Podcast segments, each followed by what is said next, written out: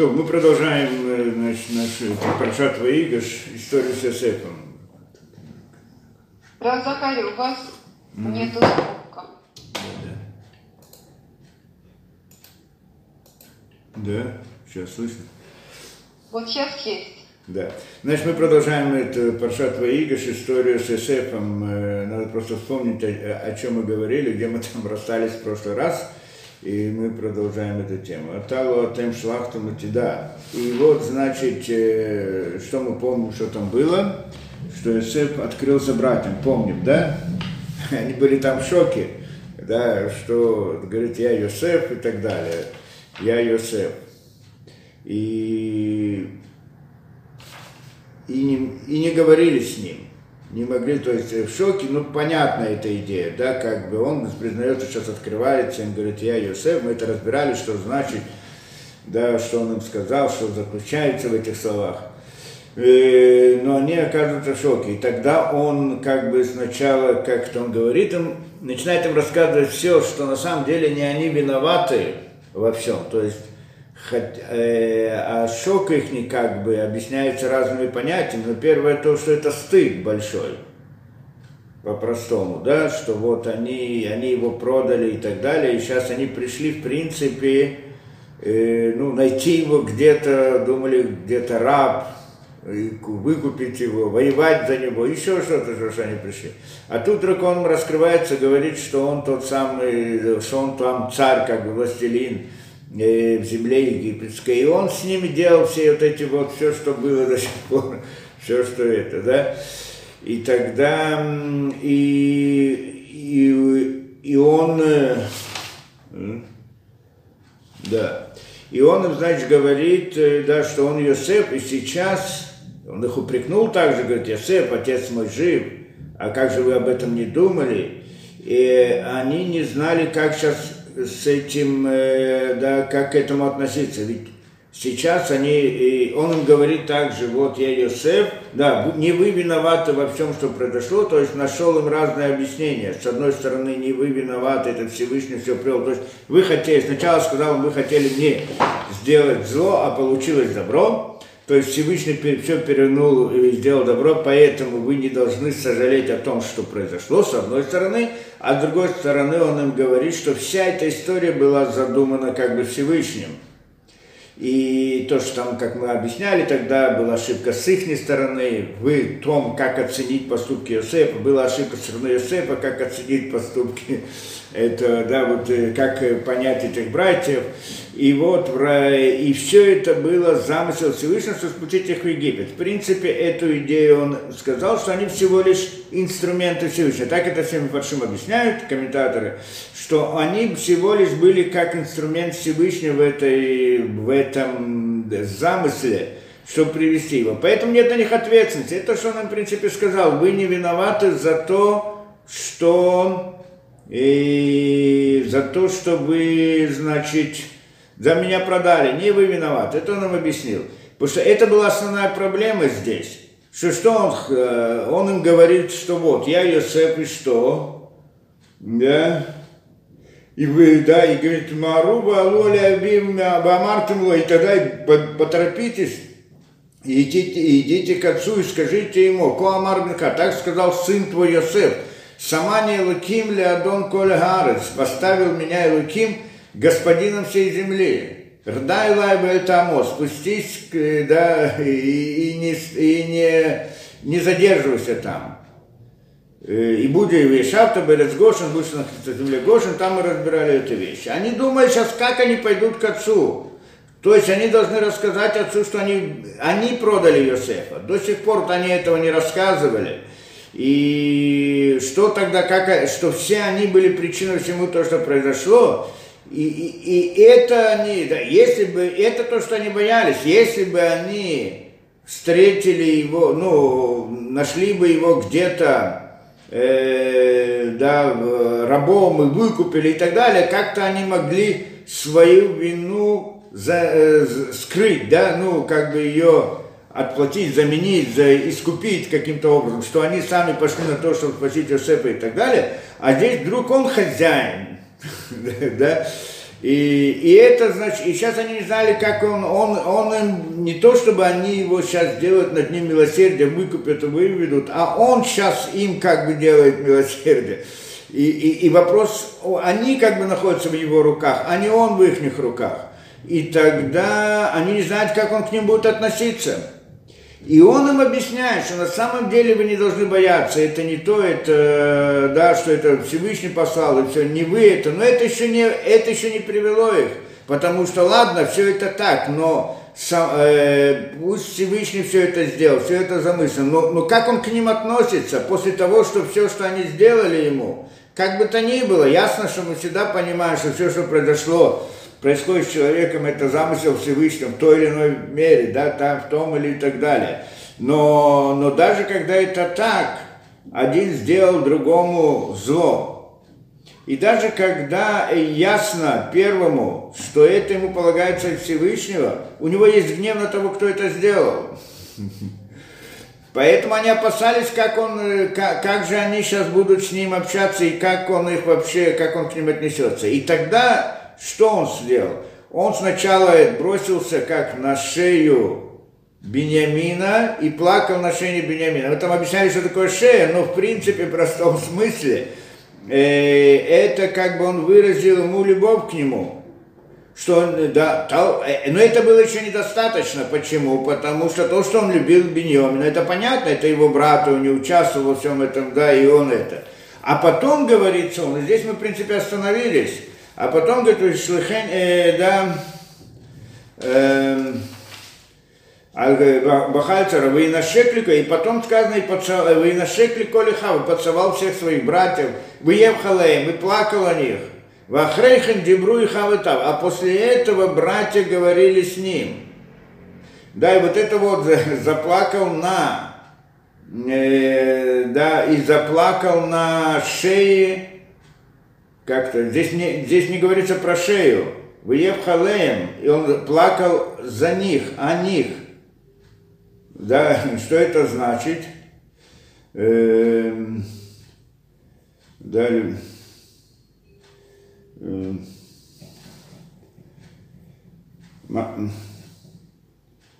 да, и, и ну, э, то, и, и там объясняют, что значит он плакал о них, почему.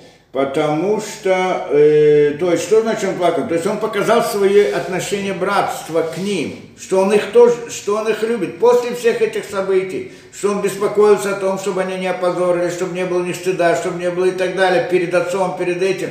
Все это то, что он делал, то есть э, он как бы показал им, что несмотря на то, что они сделали ему зло, и даже если это направлено Всевышним, все равно он должен был бы ощущать понятие зла, так он им говорит, нет, и этого тоже нету. Да, то есть он им объяснил, что все это от Всевышнего, хорошо, но само по себе, даже когда от Всевышнего, и кто-то один делает другому зло, все равно есть гнев на этого человека. Так он хотел сказать им, но он как бы это, говорит, что нет, он к ним относится как к братьям. Это значит, что он плохал, э, плакал за них, Вахарка Дебру, и после этого они говорили с ним. То есть не, не сказано, что они заплакали о нем. И насчет Беньомина, как сказано? Беньомина сказано, он упал на шею Беньямина, брата своего, Воев Беньямин, значит, Воев и заплакал. У Беньямин Бахаль Цаварава, Беньямин плакал на его шее. Мы там объяснили, что это с храмом связано, но не, но не в этом суть. Простой смысл – что он заплакал на это, и он заплакал на это. То есть идея плача одного о другом. Что это значит, что он сожалеет о нем? О том, он, что он э, рад встрече, что он э, как страдает о том, что он был в разлуке с ним. То есть, что он его любит. Это идея плача, в общем-то. Один плачет о другом. Что это значит? Если один плачет о другом, это сама по себе интересная идея. То есть качество человека особое, правильно? Люди, да, у животных нет понятия, что один плачет от другого. Каждый плачет за себя. А тут у человека есть особая вещь, что человек сможет страдать за, за то, что другому больно. Странная вещь сама, если мы это как-то не, не обращаем на это внимание, но в принципе это вещь, да, что один э, страдает, а другой ему больно, может быть, даже больше, чем тому, который страдает за него. как мы, да, как скажем, видно сегодня люди, да, что кто-то там находится в плену, а другим очень больно за то, что им больно. Это идея плача. Плачет за него. То есть идея того, что он ему близок, как он сам. Как это сказано? Люби ближнего, как, своего, как самого себя. Как он сам, как ему самому больно за то, что тому больно. Это удивительное качество, совершенно не, э, да, ну, скажем, неестественное, непростое, необычное, не само в себе разумеющее. И обычно это касается, конечно, чем человек ближе, да, человек близок к другому человеку, значит, родственники там и так далее, это э, ясно, что у него больше это, в этом боль. И вот эта вот идея, это значит, это, если один плачет о другом, это явно доказательство того, что он его любит. Да, что любит в смысле, что он э, считает его частью самого себя. Что если бы у него был бы гнев против него, то он бы э, злорадствовал бы ему, может быть, да, злорадствовал, говорит, а, вот ему полагается и так далее. А тут что он плачет. Так, видимо, должны понять эту вещь что он э, заплакал о Беньомине. Беньомин заплакал, потому что это идея любви с обоих сторон. Он заплакал о них, но они не заплакали о нем. Почему? Потому что они не знали вообще, что, в чем это. Да? Он, они были как бы в состоянии того, что э, да, они не знали, как он к ним относится, он их э, ненавидит, не ненавидит, что, что и как он будет. Поэтому у них это не было понятия, да, и вот э, э, что они там проявили любовь к нему, да, а, а что они сделали? Они, после этого они смогли разговаривать с ним. Вахрейхан, Дебру и Хавито. И стали говорить с ним. Что теперь могут говорить, что теперь после того, что он объяснил и доказал им, он хотел доказать им, что он их не брат и к ним относится как к братьям. Само по себе качество очень такое непростое, конечно. И тогда они смогли говорить. То есть, в принципе, он им говорит, значит, что? Сказал он, пойдите к отцу и расскажите ему все и приведите его. Значит, расскажите все, значит, он узнает про все. И это, э, это то, что они не могли говорить с ним. Когда же он объяснил, что на самом деле все это от Всевышнего, то теперь у них нет стыда перед отцом. Теперь они могут пойти к отцу и сказать. Теперь они могут говорить с ним. да? Это значит, как здесь объясняется, что и вот, значит, они смогли с ним говорить, и, и да, это, да, и Раша здесь тоже так объясняет. То, и, и дальше. והקול נשמע בית פרעה לאמר באו יוסף, и голос был услышан в доме фараона, לאמר сказать, באו אחי יוסף, пришли братья Йосефа.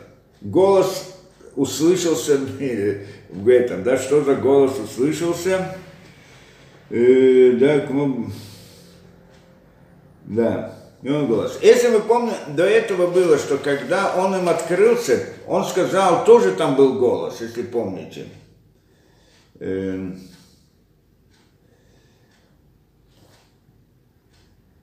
Вейтен кулё бабхи, там это приводится, что когда он, им, э, когда он сказал, я не, он не мог больше терпеть, что когда Иуда пришел, ему рассказал всю историю, он говорит, я не мог, не мог больше терпеть, и стал, он как это закричал, чтобы все вышли оттуда, то есть все египтяне вышли, и он им открылся. И там, было, из, э, и там была идея голоса тоже, мы говорим, э, Вейтенет кулё бабхи вишму Мицраем. И он дал свой голос плач, то есть заплакал там, Вишмю Мицрами, услышали египтяне.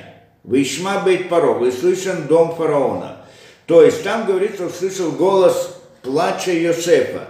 В чем было только что, в чем была идея этого плача, они не поняли. Там они не знали. То есть на самом деле он специально сделал так, чтобы открылся им, когда без, не, не присутствия египтян, чтобы никого не было. Почему? Что обратно, чтобы у них не было стыда, и чтобы, что если они узнают, что он их продал, что они его продали, всю эту историю, то это он не хотел, чтобы египтяне все это знали, и поэтому они услышали только плач. А здесь он объясняет, в принципе, Вайомер, да, и говорит, Ваколь Нишма был услышан голос э, голос этот был услышан в доме фараона, сказать, что пришли братья Иосифа. Это то, что как бы все поняли, узнали, что пришли братья. И теперь не то, что они его продали и так далее, что они пришли к Иосифу, пришли братья.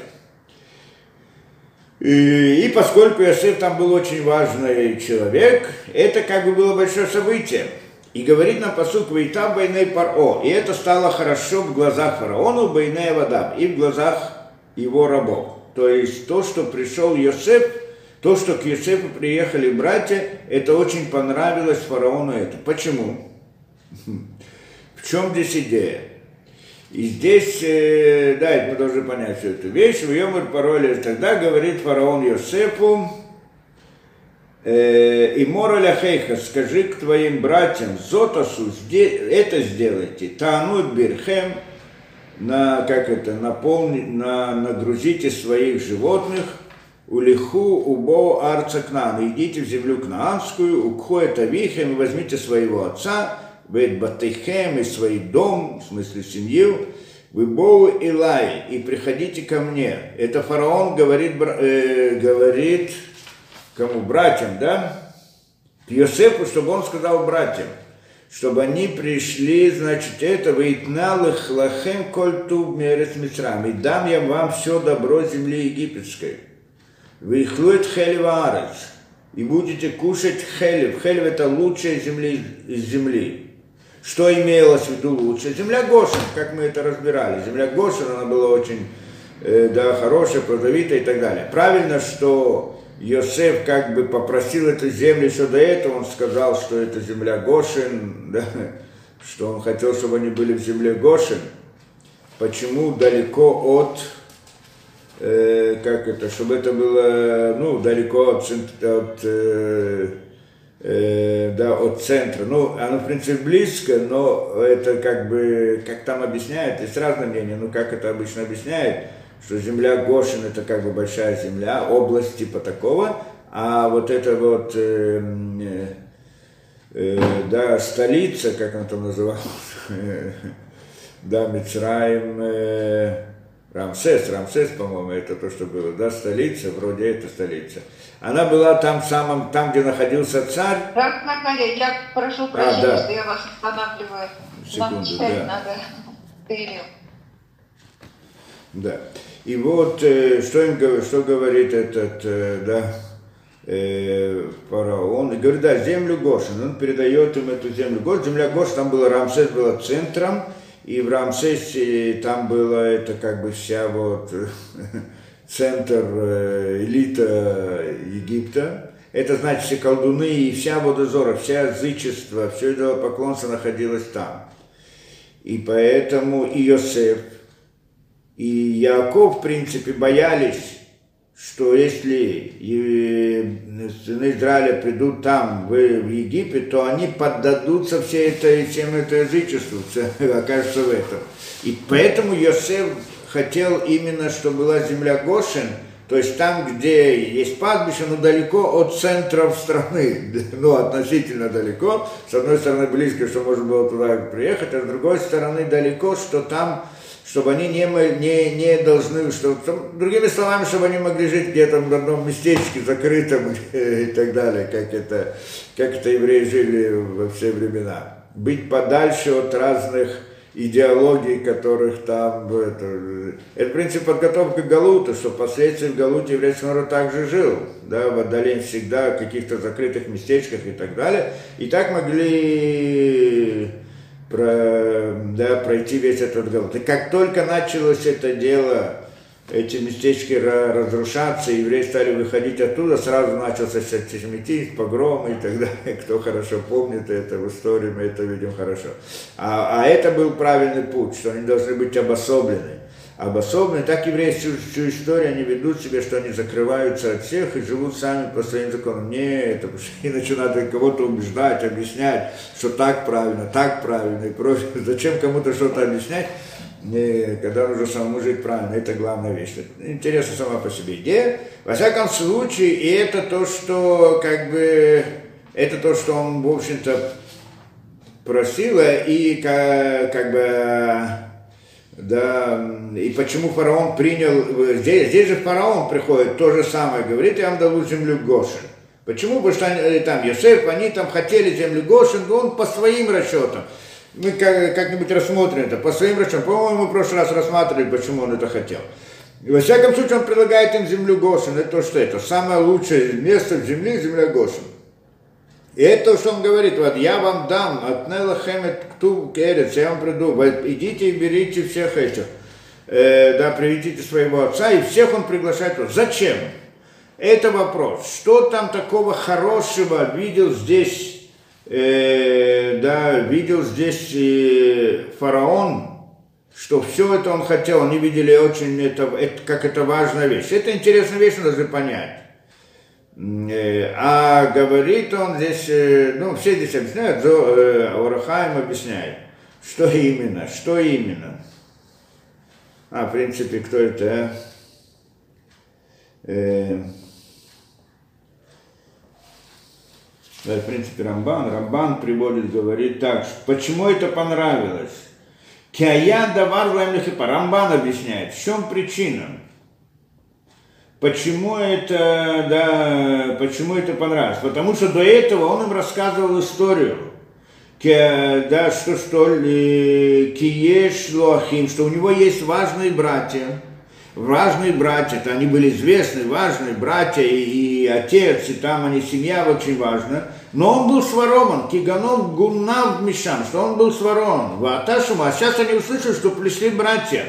И когда они видят, что братья действительно важные, они это знают и видят так далее, важные там, да, что э, к Аврааму там относились как, как то Наси, как предводитель, как важный человек там в земле Кнаанской, с ним было много чудес, много событий, и все к нему с большим уважением относились, как мы помним, когда он хоронил Сару, как, да, и так далее.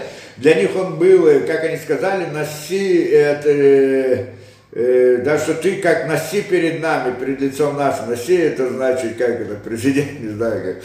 Да, важный человек перед нами.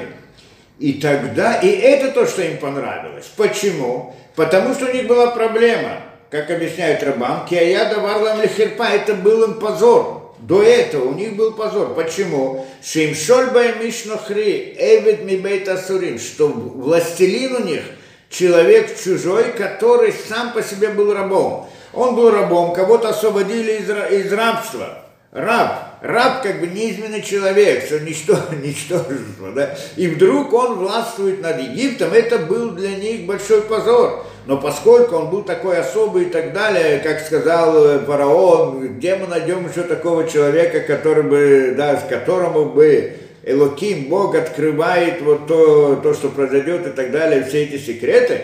И он как бы вынужден был поставить фараона. Но, но, но там было у них большой, большой спор, как бы противоречие, как можно какого-то раба поставить царем над, над э, Египтом. И тогда, а тут вдруг он приходит, это, то, там тоже, о, Йосеф рассказал, что на самом деле он относится к важной семье, к такой, да, а а тут он приводит доказательства, вот они пришли братья, и вот мы их видим. И это была большая радость для фараона и народа, и всех людей там, как он говорит, кому это понравилось фараону и рабам его.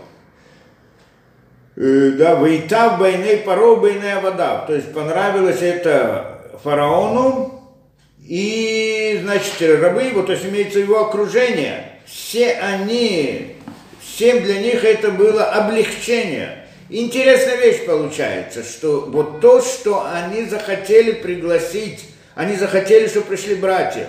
И он старается, он прилагает все усилия, чтобы они остались, чтобы они привели отца, что и обещает им, что он даст им самое хорошее и так далее, и так далее. Все это было с его точки зрения расчет личный. В каком-то смысле внутриполитический вопрос. Потому что им это было важно с точки зрения их ихней власти, что вот этот кто, кто над ними властвует, как это, да, внутриполитический или внешнеполитический, там как это, да, это было важно именно так. И поэтому он им обещает, и приглашает, и приводит, и они очень обрадуют, что у Йосефа, что он властелин, над ними там, в Египте, значит, что у него были вот эти вот важные, что у него корни глубокие, высокие, возвышенные, это было важно очень. И дальше он говорит, вот отцувейта, и ты, от отцувейта, я не знаю, как это точно перевести на русский, вот отцу, и ты приказано тебе, как бы так, и тебе приказано, как бы от меня тебе приказано, зотасу это сделайте. Хула хамерец Мицраем Агалот, возьмите вам из земли египетской Агалот, колесницы, колесницы, повозки, как перевести это, телеги, Агалот, да, телеги, повозки, э, литапхем для детей, были нашехем и для женщин. Вы насатым это вихим и будете нести в этих повозках, в этих, э, да, э, от вашего отца, у батом приходите. То есть говорит, я даю тебе вот эти вот оголод. Мы здесь увидим дальше, он рассказывает разные вещи, казалось бы, очень странно, зачем Тора вообще это рассказывает, как бы такие технические вопросы возьмете колесницу, эти повозки, ну так да повозки, нет повозки, но так это надо рассказывать Торе. Естественно, если надо что-то нести, так нужны какие-то повозки, это телега, что-нибудь. Да, потом там разные одежды, которые он дал, деньги, которые... Ну, сейчас мы посмотрим, что он там приводит. И, да, и почему именно, да, и, и это с одной стороны. А с другой стороны, почему, почему Тара нам это рассказывает насчет этих оголов? И более того, говорится, и, и ты приказано тебе, тоже непонятен язык, здесь все спрашивают. Должен был написать, я приказываю тебе, или я разрешаю тебе, или возьми это и так далее. Что значит вот это? Я приказываю, и, и ты, это, и ты приказано тебе. Да, это как бы в пассивной форме, на русском нет такого точно оборота, но это как бы идея ты, прика... ты что так приказано тебе, это сделай. Зотасу, это сделайте. Возьмите вам из Египта вот эти вот колесницы и тогда эти вот э, телеги, и тогда возьмите. И приведите своих женщин, своих это, да, свою семью, все это в этих телегах, как бы, это идея. Здесь с этими телегами есть целая история. С этими оголот, то, что называют. Но, но первое, то, что непонятно, что значит тебе приказано. А, а, до этого он сказал что? До этого он сказал, знаешь что? И сказал бы Йомер и Паро или Йосеф. Сказал Йосеф, э, Паро, фараон Йосефу. И может, скажи своим братьям, Зотасу это сделайте, возьмите э, э, своих животных, возьмите там, еду и все прочее, и идите и приведите этих. Это понятно. А сейчас он говорит, и вот вам я приказываю, типа от, от меня, даже не говорите, я тебе приказываю, от меня это приказано. Почему? Э, тоже есть разные объяснения, но Рахайм здесь объясняет так, что на самом деле фараон видел, что... Э, ну да, это тоже Рамбан объясняет это. да, Рамбан говорит, э, что фараон видел, э, что Йосеф никогда не брал имущество, имущество, не пользовался имуществом египетским. То есть он то собрал только то, что нужно для себя, и никогда не брал там это. И тогда, а он, фараон, хотел, чтобы его братья, значит, и отец приехали. Так он хотел, чтобы, да, чтобы они согласились приехать. То есть ему это было важно, как вот с его точки зрения внутриполитической э, да, этого э, положения, внутриполитической э, ситуации, в которой там они находились, и ему важно было, поэтому он сначала сказал, пойди, вот, передай им все, э, да, пусть э, пошли им вот это и скажи, что я дам вам самое лучшее и так далее. Но потом но, но, но, но там было как бы опасение с его стороны, а вдруг они скажут, подумай, что это Йосеф пошел сам, а ему на самом деле, то есть взял как бы чужое от Йосефа, то есть, что Йосеф взял и, и все это приказал Йосеф, а не фараон. И тогда потом у них будут проблемы с фараоном и с египтянами и прочее. И тогда он им говорит, Сувейта, то есть передай им, что это мой приказ, чтобы отправили а, а, да, чтобы тебе передали все, что передать, чтобы все это, то, что я посылаю, и то, что я обещаю, это то, что приказано, как, как бы приказано фараоном, чтобы те не подумали, что, может быть, Иосиф это делает сам от себя, а потом как бы будет там проблема это несогласованность египтян. И это, и вот это вот передай, поэтому именно такой язык. Так это объяснение Рамбана, что вот, вот именно это. Э, и еще, да, теперь, а при чем здесь оголот, вот эти вот, э, оголот, это эти, э, да, э, эти колесницы, в чем здесь идея этих колесниц? На самом деле здесь есть проблема с этими. Потом, когда мы это посмотрим дальше, что когда братья вернулись к Якову и принесли, и рассказали ему всю эту историю, что Иосиф жив и так далее, Яков не хотел верить. Но когда он увидел Ваяр это Агалот, но когда он увидел вот эти колесницы, вот эти вот повозки, Ашер Шалах Йосеф, который послал Йосеф, так там написано. Здесь сказано, что фараон послал, э, сказал им, э, возьмите колесницы эти. А там сказано, что когда Яков увидел колесницы, вот эти колесницы Агалот, который послал Йосеф, Вытихи рох Якова вем, оживилось, э, оживилось, э, как это, дух Якова. Почему? Он не хотел верить, что он это, да, тут он вдруг поверил, когда увидел эти оголот. А, а на самом деле с этими оголот целая история. Во-первых, э, само по себе э, то, что он приходит здесь фараон и говорит, ну, в принципе, идея в чем здесь оголот, что на самом деле, как там Раша объясняет, мы это увидим дальше, как Раша там объясняет, что на самом деле э, то, что Яков не хотел верить, что Иосиф как бы оказался там в Египте, и он жив и так далее, не потому, что он не хотел верить, что он жив, это он послал по-настоящему их, чтобы они проверили, нашли Иосифа. Все они ожидали, искали, они искали Иосифа, и Яков их посылал, намеревался, что они найдут там Иосифа. Все они ожидали. Так то, что они пришли и вдруг говорят, что Иосиф жив, ну, так это, почему не верить этому? Как там дальше мы видим, не хотел поверить даже в это, да? А только после того, что увидел эти колесницы. Но они пришли и сказали, он не просто жив, он еще царь там земле египетской, властвует это. И, и это то, что он не поверил. То есть в чем суть там была? Потому что он не поверил тому, что Ес... то, что Йосеф остался живой, это он мог это он мог поверить, он понимал, может быть, его продали в рабство, он был где-то рабом и продолжает и так далее. Но то, что он остался Йосефом, это он не мог поверить. То есть, что человек, да, потому что он был молодой, ему было 17 лет, когда его продали, и прошло сколько, 22 года. Иди знай, что было бы, он, все, да, что жить среди там этой идеологии, среди чужого народа, и так, что он явно должен был за ними потянуться, измениться и стать другим уже человеком, не Йосеф. Он уже не Йосеф, тот самый Йосеф. Поэтому он говорит, что, что жив Йосеф, значит жив Йосеф. Жив, нет, жив Йосеф в смысле физически, а жив в смысле духовно. Это, что они говорят еще он как бы, да, что они ему там сказали, Йосеф Хай, вот Йосеф Хай, а он, он не поверил, только потом он сказал, да, а же, что он жив. Что значит жив? Жив, что он остался Йосефом, Йосефом, то есть во всей праведности, во всем знании своем, во всем этом. А как он это узнал? Потому что увидел эти колесницы, которые послал Йосеф. Объясняет там Раши, в чем суть, потому что Йосеф то, что послал эти колесницы не случайно.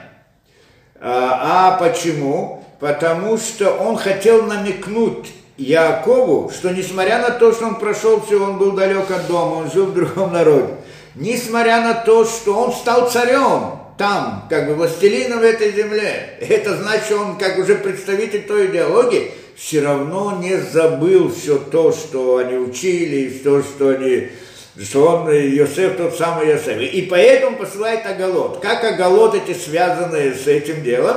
Потому что Агала, она намекает на Эгла. Эгла, потому что когда он расстался с, э, с отцом, ну, они вместе учились, что значит расстаться, они учились вместе. И они учили тогда как раз-таки Масехет, ну, вот эту вот тему Игла Руфа. Игла Руфа – это тема о том, что выкупить, выкуп, э, да, э, что законы того, что если, когда рождается первенец у осла, если рождается первенец у животного, там у коровы, там уже кошерного животного, корова, э, или э, овца, или коза, то первенец, он должен быть принесен жертвоприношение в храме, а вот если он рождается у, у осла, то тогда им делается выкуп. Выкупается, э, да, э, да, игла руфа. А, нет, это не это закон. Второй, другой закон. Игла руфа это другой закон. Там это, значит, э, Петер Хамор. А здесь есть другое. Игла руфа это когда нашли, о, да, когда э, нашли мертвого человека между двумя городами убиты, кто-то был убит.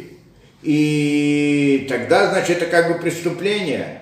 И это преступление, за которое как-то должен кто-то ответить, но неизвестно, кто его убил. И тогда отмеряют расстояние, к какому городу это ближе, к тому городу или к другому. И тогда тот город, которому это ближе, то они приносят вот это вот, как бы приходят и приходят там жертву, приносят э, игла. Игла это теленок. Теленок приводят его э, там в реку и там делают некоторый обряд и отрубают ему голову, да, убивают его и так далее, как бы сказать, что это, и там говорят, что кровь, которая пролилась, это не мы пролили эту кровь, и так далее, как бы отрекаются от этого, искупляют, целый закон. И это есть там ряд законов этих, которые разбираются, если Талмуд разбирает, он в Торе это приводится и так далее. И они учили это. Это интересная вещь, по Рашу получается, что они учили Талмуд в те времена, да, то есть это еще до получения Тора.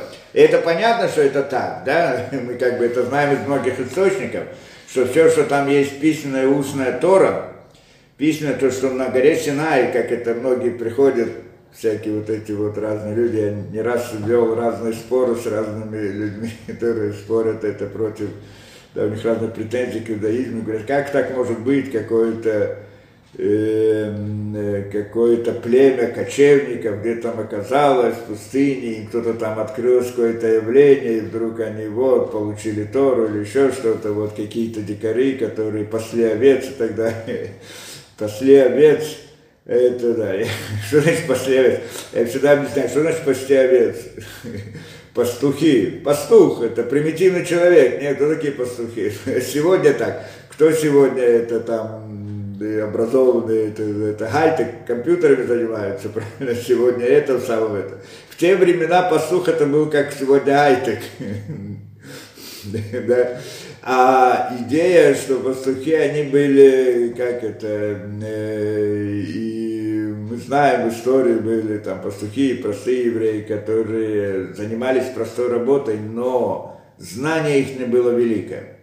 И то, что мы говорим про тех, что они там находились, то есть то, что они получили Тору, это не значит, что они ее не знали. А Тору они учили до этого тоже. Это что мы говорим. То есть все законы Торы, все это. То есть у нас есть письменная и устная Тора. Письменная Тора – это то, что получили на горе Синай. То есть она несет в себе, внутри себя весь смысл, как бы вся эта идея и идея, как-то глубина философии иудаизма закодирована в каком-то смысле в словах, в буквах и так далее – и был дан способ, как ее извлекать оттуда. Это то, что было описано Тора. А само знание, которое там э, как бы заложено внутри Торы, и его надо извлекать из нее тот, кто это в будущих поколениях, это для этого дается нам письменная Тора, что благодаря этому то, что мы забыли, мы можем извлечь из письменной Торы посредством правил, которые нам также переданы Моше устно, да, все эти правила, как учить Тору, правила Драша. И, и вся информация, которая внутри заложена, она может быть раскрыта посредством этого. Это называется устная Тора. Так устная Тора, то есть само знание, которое там внутри, оно было и до этого тоже. Оно всегда его учили. И оно включает в себя все, все законы, все, все весь, весь мусар, все, всю философию. И намного больше, чем то, что у нас. Сказано, что Авраам учился, как это, у него была Масехета Водозара, там где-то 300 проким, а у нас только где-то 8 или 10, 8, по-моему, проким, не помню. Точно, да, несколько проким, вот это разделов. А там у него было, то есть они это сидели и учили все время. И это ясно, и это то, что мы учим, что Яков учился в Ешиве Шем Вебера, как мы разбирали там, где это учили, э, да, про Якова, что он был, когда он вышел из, э, из Израиля к Лавану, он пришел к Лавану через 11 лет позже, чем он вышел из Израиля, то есть там это разбирается, что он сидел 14 лет или 11, я не помню, по 14 и что он находил, то это мы делаем из расчетов там лет, когда он вышел оттуда, пришел туда и так далее, получается, что он, он, а где он находился перед тем, как он пришел к Лавану? Он пошел в Ешиву Шем и Эбера и там учился, чтобы знать, как воевать с Лаваном, ну, чтобы знать противостоять, чтобы быть, получить силу, знания и так далее. И до этого учили Нох, обучал это Шем и Эбера. А Нох учился сам у Адама, и там были и Нож, еще до, до потопа. А Адам это он это знал, потому что он там находился, в начале всей этой, в источнике там, где находится это, в духовном мире. Потому что само это знание источник его в духовном мире. Получается, что все это знание было, и они это учили, естественно, да, всю эту, всю эту историю. Они учили все это и передавали дальше, и обучали и прочее. А то, что пришлось, и Всевышний дал им Тору, не имеется в виду, что он открыл им того, что не было. Ну, что-то в каком-то смысле да, была писанная Тора. На самом деле там вопрос, что за Тору они получили, потому что они получили две, два раза получили Тору. Первый раз Тору они получили на горе Синай, да, а потом и то, то, что называется, то, что они получили первые скрижали, лухот, которые были разбиты, а потом они согрешили и получили еще раз, да, что это второй лухот, то, что сказано, но на самом деле второй раз это была другая Тора, чем первый раз. Почему? Потому что первый раз они получили Тору, они не находились на земле, когда они получили Тору. Они вышли из мира природы, оказались там вверху и там получили Тору. То есть там они столкнулись с корнем Торы, с корнями Торы, с самой Торой, вот с, с источником знания.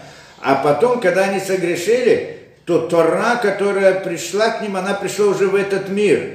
В этот мир Тора не пришла в своих корнях, что ее невозможно спустить духовность в этот мир, а она пришла в рассказах. Рассказы это машалим, примеры. Все эти рассказы, которые в Торе, они как бы машалим, аллегории. На то, что суть их, суть Торы заложена внутри них.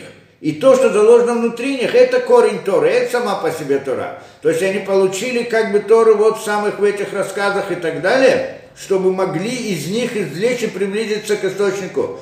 А когда они получили первый они столкнулись непосредственно с самими корнями, а не через аллегории, не через истории. Поэтому это была другая Тора, которую они получили первый раз. Совсем по-другому. То есть э, Тора это знание, это не история. История – это способ, как это знание включить внутрь это, как это знание извлечь из этой истории. Потому что человек читает историю, не может э, подняться на духовный уровень и столкнуться с духовной сутью этих законов, это, да, этого знания. А, а потому что находится здесь, в нашем мире, мы не можем это сделать. Поэтому мы имеем дело с аллегорией, с каким-то рассказом. Внутри него, из него мы извлекаем посредством путей, как это тоже Моше передал, как прийти к источнику Тора. Это интересная вещь. То есть получается, что то, что мы знаем, да, вот это вот, э, да, то, Тору, которую мы получили, так для них это была новая вещь, потому что у них способ учебы был другой. Не через вот эти вот истории и так далее. Правильно, что истории, которые Тора приводит, они сами по себе, кроме его внутреннего смысла, сами по себе э, удивительные, обучает много разных вещей в, в мусаре, во всем, во всем остальном. Сами истории, просто как история. Но, но, но, но суть их это тот залож, смысл, который заложен внутри. И те законы, там законы, скажем, да, там, я знаю, нельзя кушать, там, не знаю, свинью нельзя кушать, или это, мясо с молоком нельзя кушать. Это здесь есть мясо и есть молоко, а в духовном мире нет мяса и молока. Что значит нельзя кушать? Мы же говорим, духов, духовное, э, корень этого закона, в чем идея? И там есть глубокие понятия, что это такое и как так, что здесь это в мясе молоко, это всего лишь аллегория на этот закон. Это интересная вещь. И так далее, и так далее. Это либо рассказы, либо законы. Все они это имеют другой смысл. Поэтому вот это было у них как бы обновлено. Потому что то, что они учили вещи, они учили корни. Савра, это у них было пророчество, еще что-то, и поэтому учили. Поэтому для них как это корни, как сегодня, как бы не, небольшой намек на эти корни, это, это учение Кабалы, то, что учат, ну, не то, что учат в мире, а то, что учат еврейские мудрецы, а не то, что принято в мире, псевдокабала.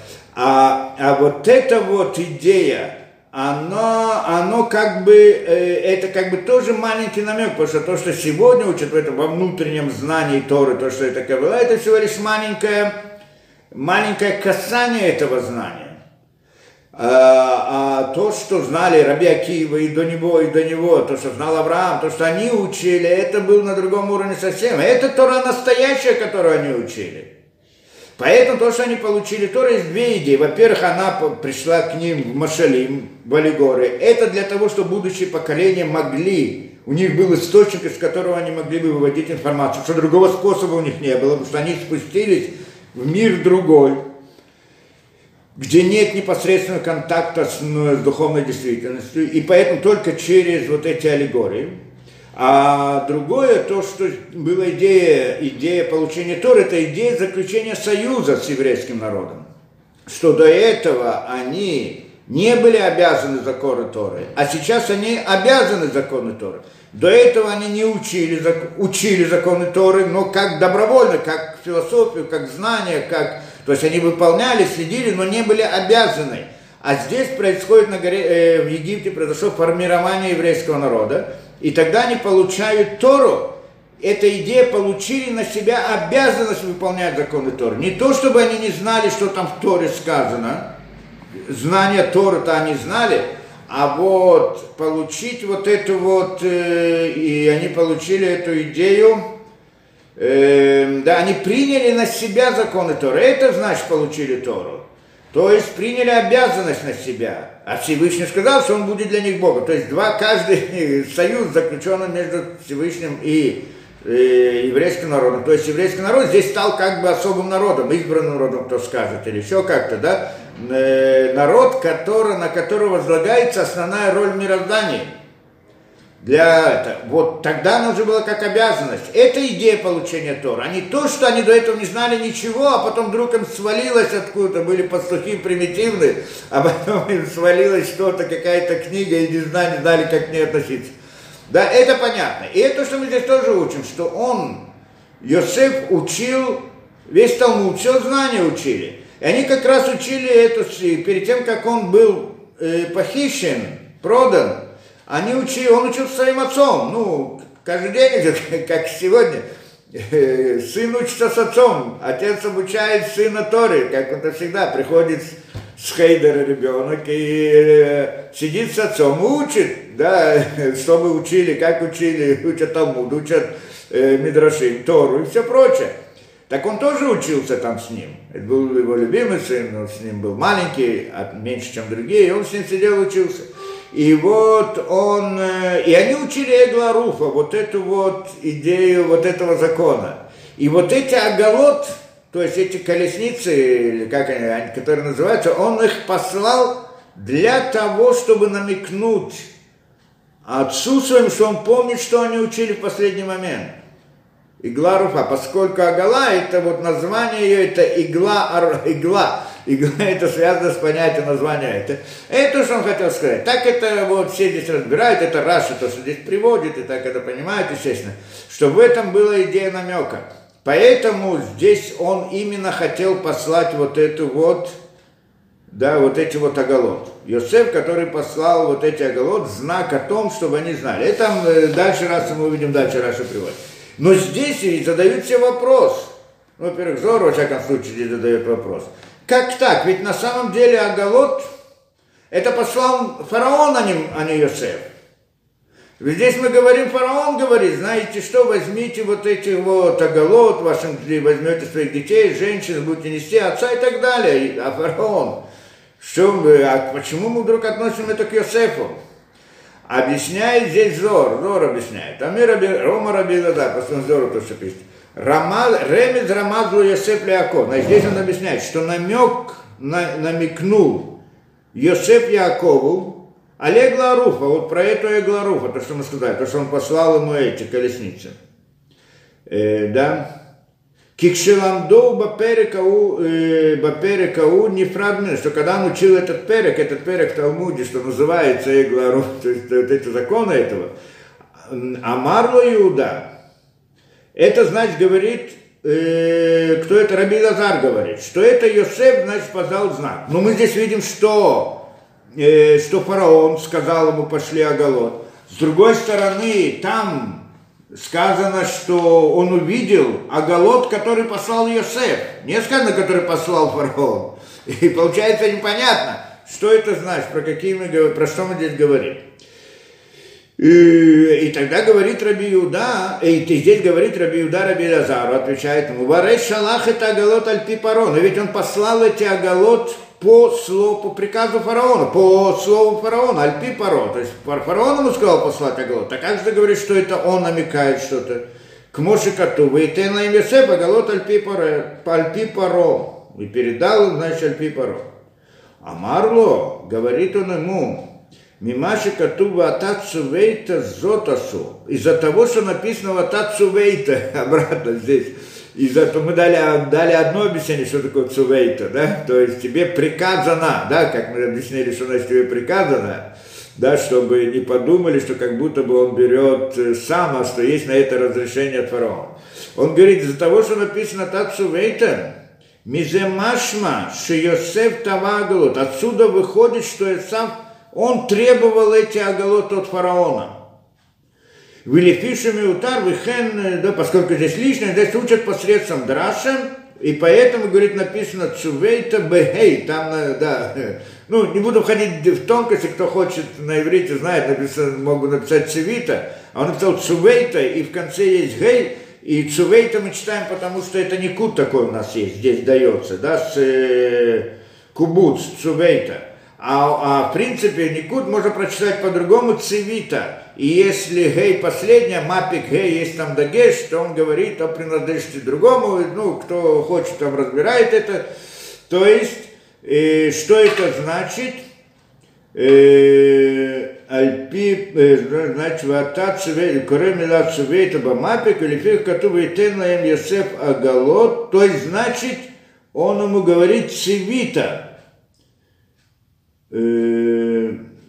Мила Цивита, что ты приказал. То есть имеется в виду, что как бы, э, да, э, э, то как бы то, что фараон это передал, э, решил дать вот эти оголоты, потому что Йосеф от него требовал оголот. Так он объясняет отсюда вот из этого слова цувейта.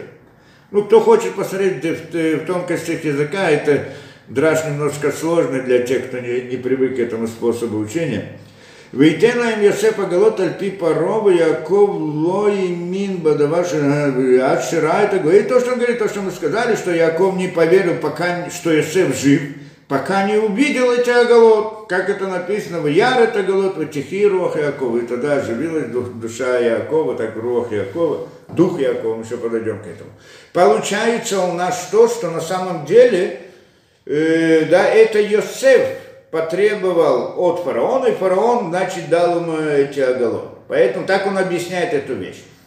И поэтому дальше написано, что это Йосеф послал, потому что он требовал эти оголод. А причем, а почему надо было требовать эти оголод, тоже непонятно. Ну, телега, телега и так далее. Да? В чем телега? Тоже не, непонятно почему. Есть э, тоже разные объяснения, они как бы общие, похожие, но это. А Барбанель приходит вообще говорит, что в те времена не ездили на колесницах.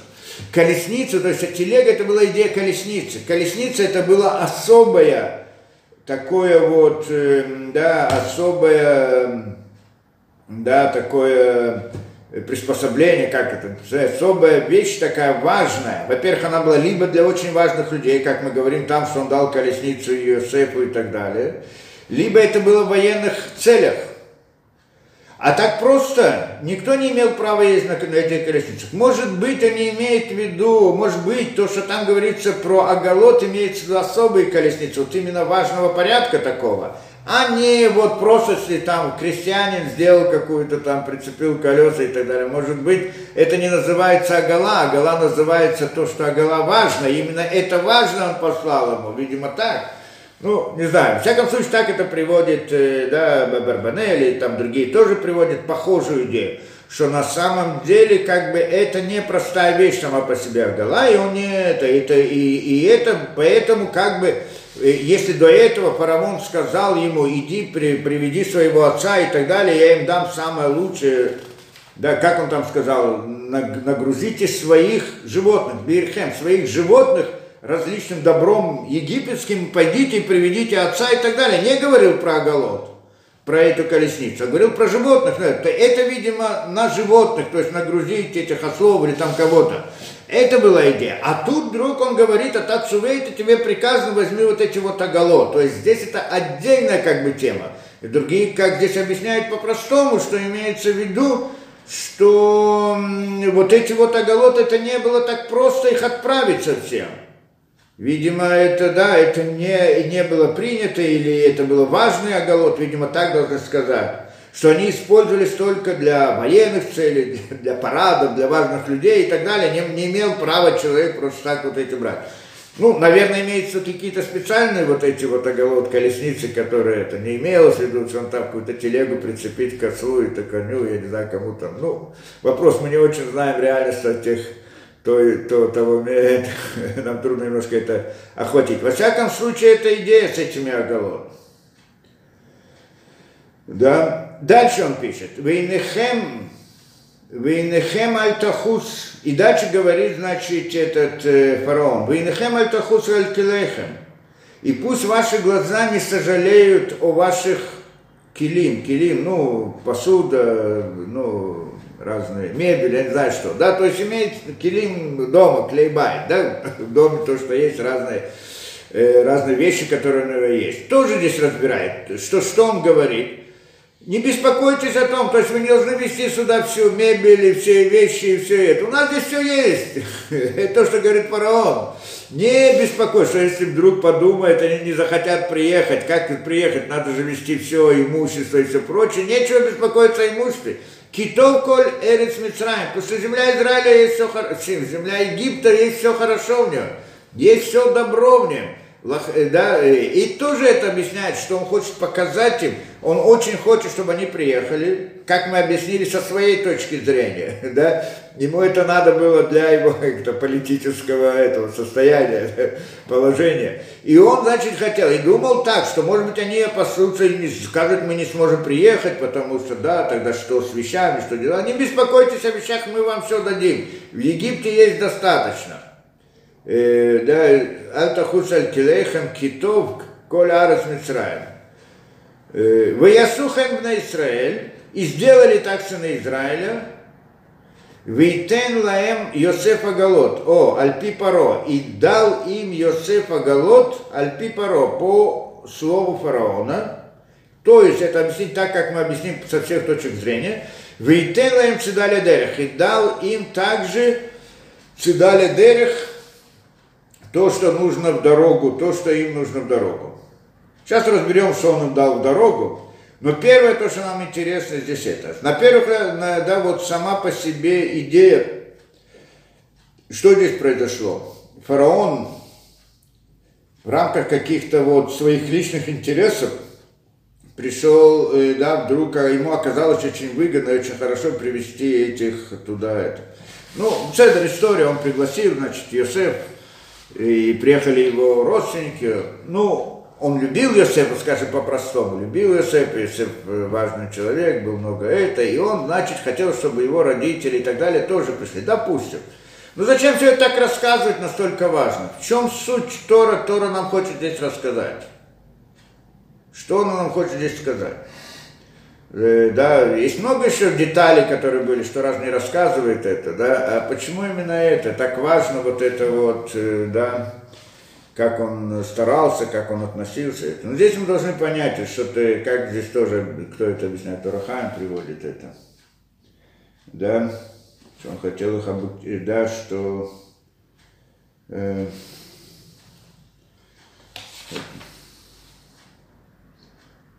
да, как он здесь, э, и Турахаем,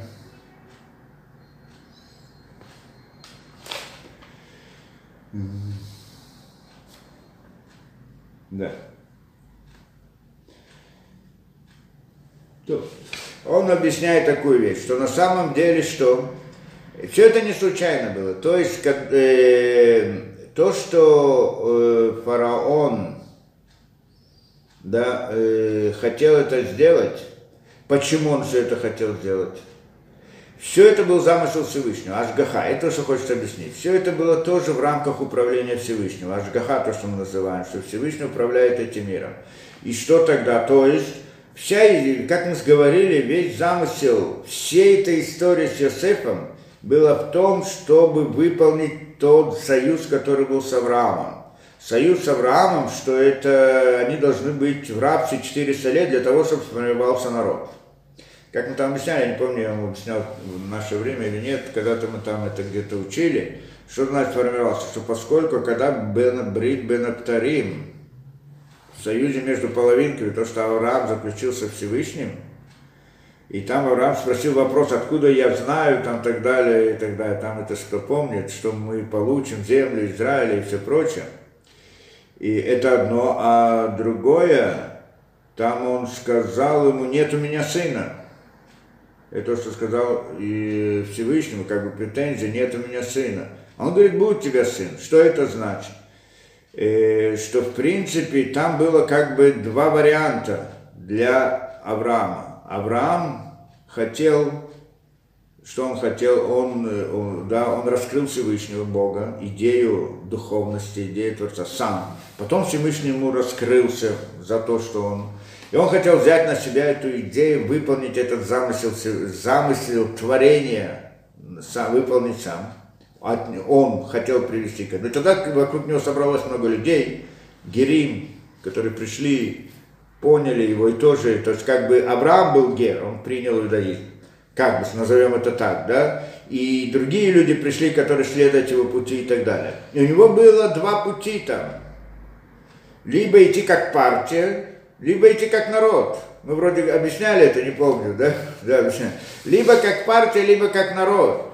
Либо как партия, что значит партия? Единомышленники приходят, это в принципе как сегодняшние религии, все эти ислам и христианство, все, типа партии такой, да, идеология. Идеология, вокруг которой собираются люди все, неважно кто он, что он, главное единомышленник. Единомышленник собирается, кто-то захотел вошел, кто-то не захотел вышел, и вот такая вот, э, это и идет такое движение по выполнению роли той, которой замысел Всевышнего, то, что для чего был создан мир, значит, и должны, они, в принципе, по сути, должны были быть идеи евреев, как, как эти христиане называют себя Бней Израиль, настоящие сыны Израиля, да, так вроде это было первоначально. То есть вот это вот, они сами по себе, значит, объединяются, соединяются, то, что вышло из всех этих мы видим, и это один вариант. А другой вариант, это чтобы идея вот этой иудаизма, она была в поколениях. То есть от отца к сыну. И он хотел, и это был как бы у него вопрос, что это, да, и он хотел, чтобы это было через народ, а не как партия. Почему? Потому что он понимал, что, конечно, единомышленники, которые пришли к, познанию Всевышнего и понимают, что так истинно и так далее, со стороны разума они приходят, со стороны осознания. И это, конечно, большое дело само по себе, когда человек осознает силу Всевышнего и так далее. Но для того, чтобы это, да, эта идея прошла все поколения и пришла к своей цели, нужно, э, да, э, это, она должна пройти много испытаний. И в тяжелых испытаниях разум не работает. Человек, который философское у него представление, он, философское мнение очень большое и важное, но когда он оказывается в тяжелой ситуации, ему не до философии в тот момент. И тогда вся эта вера улетучена. Не улетучена, она ходит на другой план ну, и так далее, и тогда человек не выстоит в испытаниях. А вот когда он рождается в семье, в которой его воспитывают с детства, с рождения, то есть это входит, у него краб, на, под, на уровне подсознания, вера, знание, вот эта вера, потом он будет учить саму философию, саму глубину знания и так далее. Вот первоначально с ним мать говорит ему Шма Исраэль, когда он, он первое то, что он учит – да, это Шма Исраэль, и он, э, это у него в подсознании, внутри и так далее, это очень, это э, да, дает огромную основу этому. И когда такой, который воспитывался и родился, и воспитывался, и вырос в этом знании, и он попадает в трудную ситуацию, да, знания, философия, там разные причины, они улетучатся, когда человеку больно, когда человек находится, и он не думает, не философия, а то, что перед его глазами стоит. И тогда вдруг у него, может, поднимается изнутри, его там заставляют или как-то служить другим богам. И тогда где-то внутри него, внутренний голос ему это не дает. Какой внутренний голос? Голос его матери, который он слышал, когда, она, когда он был в, в качелях, там, когда в, в этой, да, когда она его укачивала и говорила ему Шма этот голос, который пробуждается, он не дает ему пройти, хотя и, и это тоже мы видели, что в истории не всегда помогало, но это то, что дает силу это. Поэтому Авраам хотел, чтобы был народ, а не партия. Партия это отдельно, всякий, кто присоединится и приблизится, это другая сама по себе идея положительная и с точки. Но, но для того, чтобы пронести это это знание через все поколения, через всю историю, чтобы это действительно надо пройти тяжелые испытания. И вот это вот, э, да, и для этого, значит, должен быть народ. Но с другой стороны, в народе есть другая проблема. Когда есть партия, то кто-то, кто единомышленник, он приходит, кому не нравится, он уходит, и все, нет проблемы, есть партия единомышленников. Но когда же это народе, в семье, в семье рождается один такой, другой такой, третий другой. Кто-то родился, говорит, что я родился в еврейской семье, я хочу быть, я хочу быть там кем-то там, да, демократом, я не знаю, кем я хочу быть, гуманистом. И так далее. И начинается, эта проблема сама по себе. Э, э, да, возникает, да. И это, это мы видим хорошо, да, что как это, родился в еврейской семье, но это невольник такой в еврейском знае, да, э, и тогда приходит, да, и тогда это, э, да, и, и тогда ему говорит Всевышний, ладно, ты хочешь, чтобы был народ, то тогда знай, что он должен пройти 400 лет в рабстве. Это идея. 400 лет, страдания и так далее прочее. Почему? для того, чтобы, в принципе, уже сформировать его. То есть я как понимаю там из этих объяснений, что если бы он пошел бы путем партии, как мы скажем, да, то тогда не нужно эти 400 лет. А, а именно когда это он пошел вот через это к народам. Почему? Потому что эти страдания, которые он там получил, это рабство и все это дело, оно, оно то, которое приводит к формированию народа. То они как бы потомки, а вот когда они становятся народом, это в чем идея формирования народа? Что это значит? Ну, родились они. Родились. Так что, родилось много там людей. Это было чудо само по себе в Египте, получился огромный народ и так далее. Но они прошли про все, страд... все эти страдания. В чем здесь идея? Что это значит? Зачем надо проходить страдания, боли, галут, изгнание и так далее, все эти порабощения? Зачем все это надо было? как это, как это называется, да, Египет называется доменной печью. Что такое доменная печь? Когда хотят там золото или металл какой-то, да, золото, ставят породу, печь, огонь, сильный огонь, он выжигает все. Все, что не является золотом, не чистым золотом, но сгорает, остается только золотом. То есть это идея, как это, испытание, идея испытаний. Та же идея в Египте. они рождаются, души, души, души. Первое, то, что получается, что они рождались много, как мы сказали, и это была идея союза, что теперь, поскольку ты хочешь взять на себя идею исправления, вот, идею исправления, или как это, выполнить замысел сотворения мира, это значит, Адам, Адам это он должен был выполнить эту задачу. Это его душа. Поэтому души, которые будут в твоем народе, выйдут, они будут искры Адама. Хорошо. Но они должны пройти через вот это. Почему пройти через это? Через этот огонь. Огонь в доме на печи. И то, что мы видим, что там они прошли, сколько там они, только пятая часть народа вышла, по самым таким скромным подсчетам, да, если менее 50 часть да, только маленькая часть, пятая часть народа, которая вышла, а все они как бы не вышли. Это, это называется вышло золото из породы, да? Что то, что не походило, сгорело. То есть то, что выдержало эту печь, оно прошло. Это и это народ.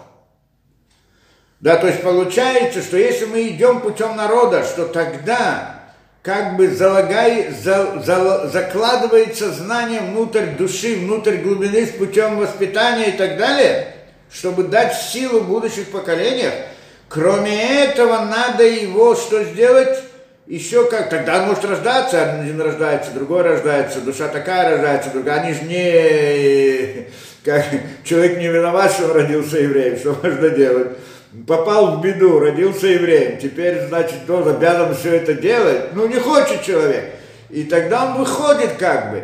Вот эта вот идея вывести, когда, как это, вывести как бы, сформировать народ, который будет вот как бы направлен к этой цели, по всей видимости так. Те, которые пройдут испытания вот это, только они тогда пройдут. Это как бы идея вот э, этой, да, вот этого э, то, что произошло в Египте.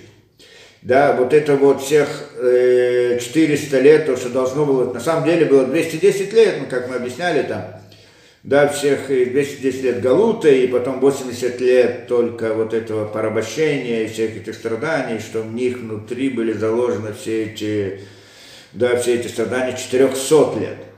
И, и, и они были, и вот для того, и тогда формируется еврейский народ, который выходит, который прошел эти все испытания, он идет дальше, и вот он уже может быть народом из него. Это, это, а он может передавать дальше. И там тоже мы видим, каждый раз рождается, я так понимаю, что вот эта вот идея, ну, э, что это значит? То есть те души, которые не подходят, они сгорели, остались в Египте, а те души, которые, значит, подходят для еврейского народа, они пошли вперед. Вот так. Но ведь все души, которые вышли там, они приходят от Адама. Они все должны быть как бы исправны, скажем так. Все должны относиться к этому, так или иначе. Как вдруг рождается еврей, у которого, который не хочет быть евреем? Не хочу, не хочу туда служить Высшего, хочу что-то другое хочу, да? И приходит это. Мы сегодня объясняем, что тот, который не еврейская душа, у него сердце не еврейское, то есть Эреврав и так далее, что это египтяне, которые пришли. Это тоже правильно в каком-то смысле. И, но они тоже относятся к еврейскому народу, как мы объясняли. Не в полной мере, а в какой-то мере тоже мы объясняли. Ладно. Но, но все равно есть еврейские души и так далее. То есть что это? Более того, говорят мудрецы, что, ну там это в Шара Гильгулин приводится, в разных книгах приводится, что потом все эти вот эти 600, э, те души, которые, которые остались в Египте, эти евреи, которые остались в Египте, и не смогли, не прошли через эти испытания, и не стали этим да, еврейским народом и так далее, они потом пришли в Гильгулим, пришли еще раз в жизни, родились в еврейском народе и так далее, они должны тоже исправиться – Понятно? То есть, видимо, что там было, там было формирование еврейского народа в том смысле, что выбрана самая сильная как бы сторона. И она та, которая идет, а потом внутри ней будут приходить все остальные, которые не смогли пройти через это, они будут там рождаться внутри него и так далее. То есть для формирования это, этого народа это была вот эта вот идея закалки домена печи. А потом как бы что, все остальное то, что не вошло, тоже надо было, тоже не пришло, чтобы исправиться, и в конце концов кто-то не справится, будет потом приход Машеха, и будет Мар Тикун, окончание этого, да, тоже, тоже будет в конце концов. То есть, как бы то ни было, это, это понятно, да? Это, это был замысел. Теперь, и вот ради, и то есть они должны были пройти этот Египет со всеми этими порабощениями. Но тогда и вот для этого были все события с Йосефом, чтобы они там оказались. Теперь получается так, что Йосеф, то, что он был продан, то, что это, да, и потом он стал царем, не случайно стал царем, мы понимаем, он пришел в сон, он видел сон один, он оказался там, да, э, сон. Это то, что Йосеф рассказывает, не вы меня послали, а Всевышний послал. То, что он оказался у Патифара, то, что там была история с этой женой, это его, это отдельно сама по себе тема. Потом он оказался в тюрьме именно там, где были важные люди. Именно там приснился им сон. И именно этот сон у него было пророчество, что он смог объяснить. И потом дальше, дальше, дальше. Все, совпадают, все события совпадают таким образом, чтобы он мог, был царь, мог, быть царь, мог бы быть царем, стал бы царем. То, что, кто его назначил царем, Фараон назначил царем, правильно? Но он же не назначил его царем, потому что он хотел, чтобы он был царем. То есть, потому что он хотел, чтобы выполнился замысел Всевышнего. Фараону тогда замысел Всевышнего было наплевать. Не это он имел в виду. Он имел свои личные интересы. Потому что он угадал сны, рассказал, он увидел, что этот принесет ему пользу и так далее, что это для Египта он приведет, он тогда весь, весь, весь мир подчинит Египту в рамках вот этого, посредством этого вот, э, как он будет руководить этим голодом, продавать это, и так он будет порабощать всех остальных, и потом, как мы видели, э, тогда учили, что весь Египет он сделал рабами фараона, и потом мы это увидим. То есть это был замысел, интерес, это был интерес фараона, то, что он все это делал. А мы здесь говорим о замысле Всевышнего. Если до сих пор как-то мы можем объяснить различные события замысла Всевышнего, что события происходят таким образом, как Всевышний задумал. Но ведь здесь есть э, решение фараона. Решение фараона это как бы свобода выбора, нет? Так может быть могло быть так, а могло быть так. Причем здесь замысел Всевышнего? И здесь тоже мы видим эту вещь. Мы приходим здесь и говорим, что что? И это то, что нам здесь рассказывает Тора что вот на самом деле они, есть идея была замысла вот того самого союза с э, Авраамом, что он сейчас, что он сейчас должен, да, э, да, э, разберем это, да, и вот, э, да, и это, э, почему должен был быть да, и вот это то, что э, здесь Авра, э, то, что здесь фараон приходит, вроде фараон хочет говорить, я хочу, чтобы пришли братья и так далее, и, и отец Юсефа. Зачем он это? Это его личный интерес был. Обратно мы видим ту же историю. Почему личный интерес? Его политическое состояние, положение, что у них сейчас Есеф, он властелин, иди знай, кто он, э, иди знай, кто он такой, да, и раб какой-то, а здесь он важный человек и все прочее, и тогда этим он может прикрыться, фараон, для него это вот, потому что для него это был позор, он ставит кого-то там властелином над Египтом, который какой-то низменный человек, какой-то ничтожество, раб какой-то, и это его личный интерес. А с другой стороны, мы, мы здесь говорим, что это все замысел Всевышнего. То, что Тора здесь приводит, он не рассказывает рассказы, она рассказывает, это путь раскрытия системы управления Всевышнего.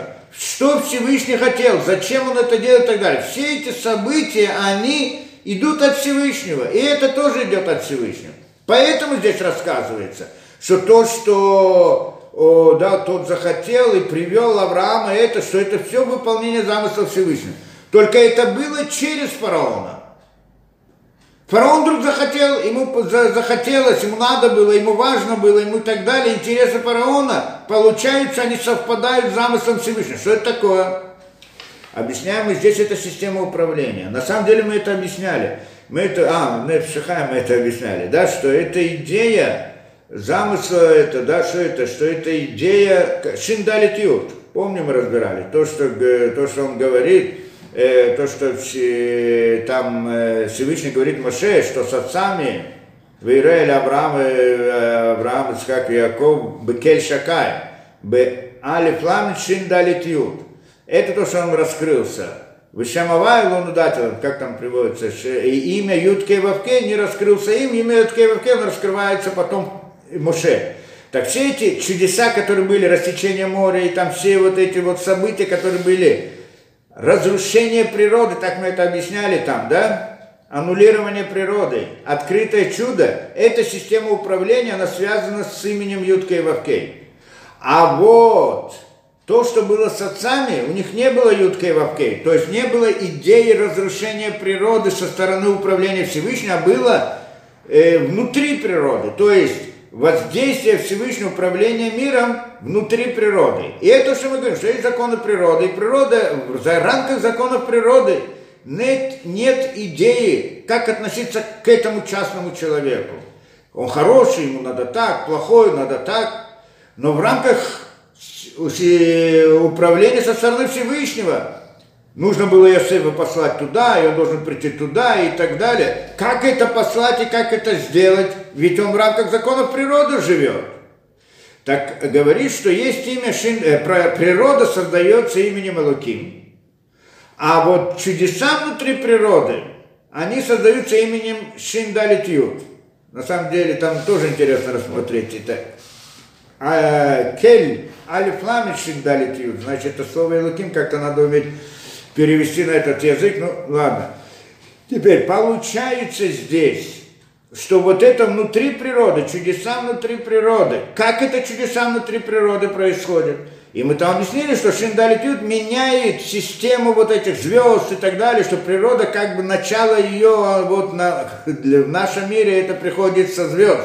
Там потом там от ангелов, а там придет от Луким и так далее. Но, но в принципе, то есть начало всего как было Ким, но, но вот это вот изменение, то есть, что события, которые происходят, они могут происходить одним образом, потом вдруг как бы, с нашей точки зрения, случайно происходит по-другому, а потом по-другому. И вот эта вот идея случайности, она может привести к разным событиям, разным вещам. И иной раз в случайных событиях – мы вдруг видим направленное действие. Это, это кажется противоречие, потому что случайно оно не может быть направлено. Случайно по определению, как мы понимаем, это противоположно направленному. Направлено это, аннули, это как бы это аннулирует случайно. А случайно аннулирует направленно. Случайно не может быть направлено. Но это случайно, на самом деле не случайно. Это то, что мы говорим. С точки зрения то люди, то, что видят в этом мире, что видят только природу и не видят то, что стоит за природой.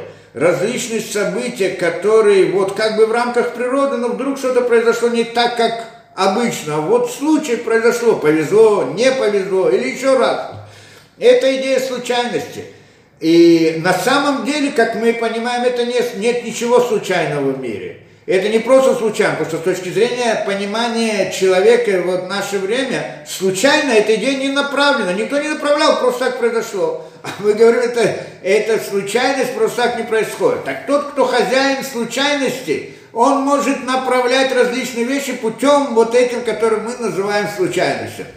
И это вдруг происходят различные события и так далее. Это ладно, это понятно, это мы объясняли не один раз это идея, то, что вдруг начинает происходить события случайно так, случайно так, случайно так, и вдруг человек, он вдруг видит, что все эти случайности, они толкают или направляют его к какой-то определенной цели.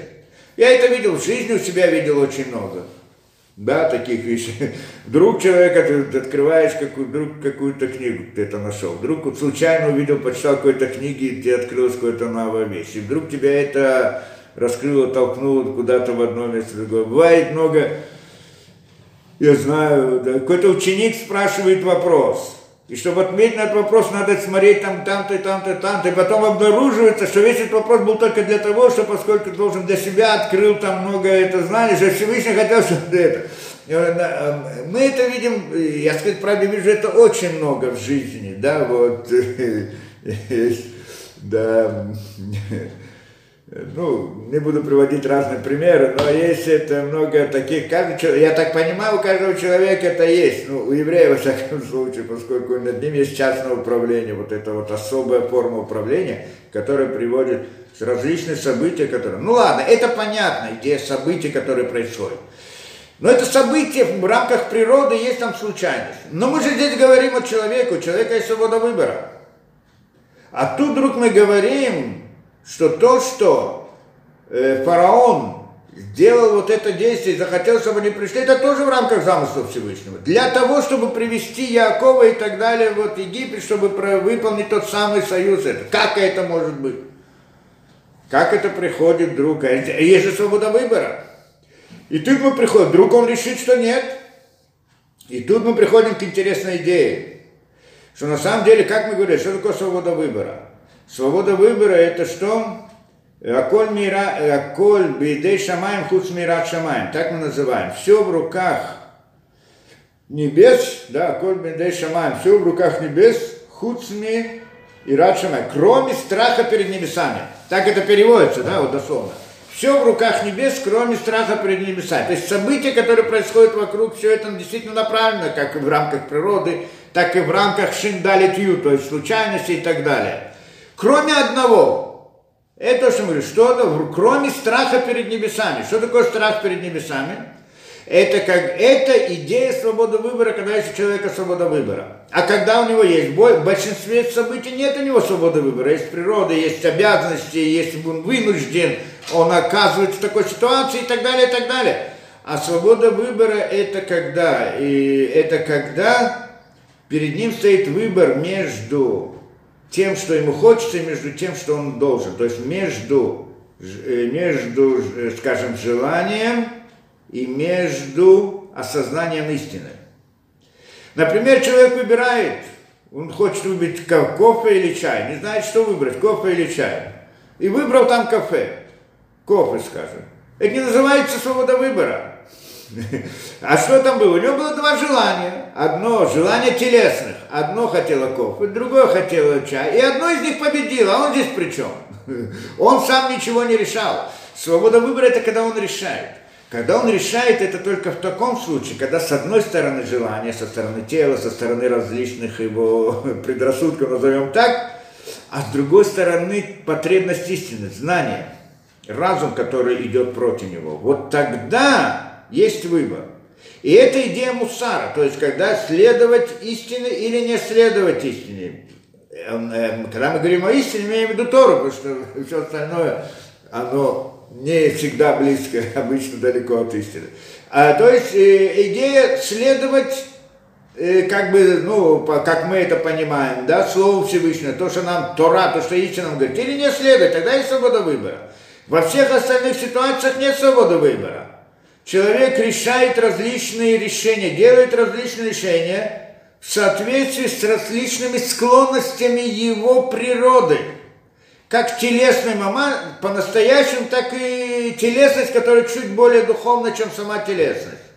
Человек разгневался и сделал какое-то действие в результате гнева. Он была свобода выбора у него. Он не сделал свободу выбора. Он, э, его ощущения, его эмоции работали. Это не он сам, это не эмоции те, про которые мы говорим Рох. Это идея его качества, которые вот, в нем внутри, которые приводят, это его природа, которой он был создан. Она работает, а не разум. Когда он воюет против своей природы, вот тогда есть свобода выбора. А когда он действует в рамках своих качеств, что это тоже его природа, в рамках своих телесных желаний, это тоже его природа. В разных нетелесных, как гнев, как ненависть, как зависть, как это, это они, может быть, не совсем телесные с точки зрения вот простой посмотрим, но на самом деле это относится как бы тоже к его природе. И когда он действует в рамках этого, это то, там тоже нет свободы выбора. Он делает то, что ему выгодно, то, что он считает хорошо, то, что он понимает и так далее. Поэтому, когда человек ведет себя со стороны и вот каких-то вот своих, э, да, как-то внутренних качеств, в рамках этих качеств он ведет себя. Он тоже не ведет он сам себя, а его природа им руководит. И тот, кто управляет природой, управляет им тоже. Получается, там он не может, э, как бы он не делает это. не является, это не проявление свободы выбора.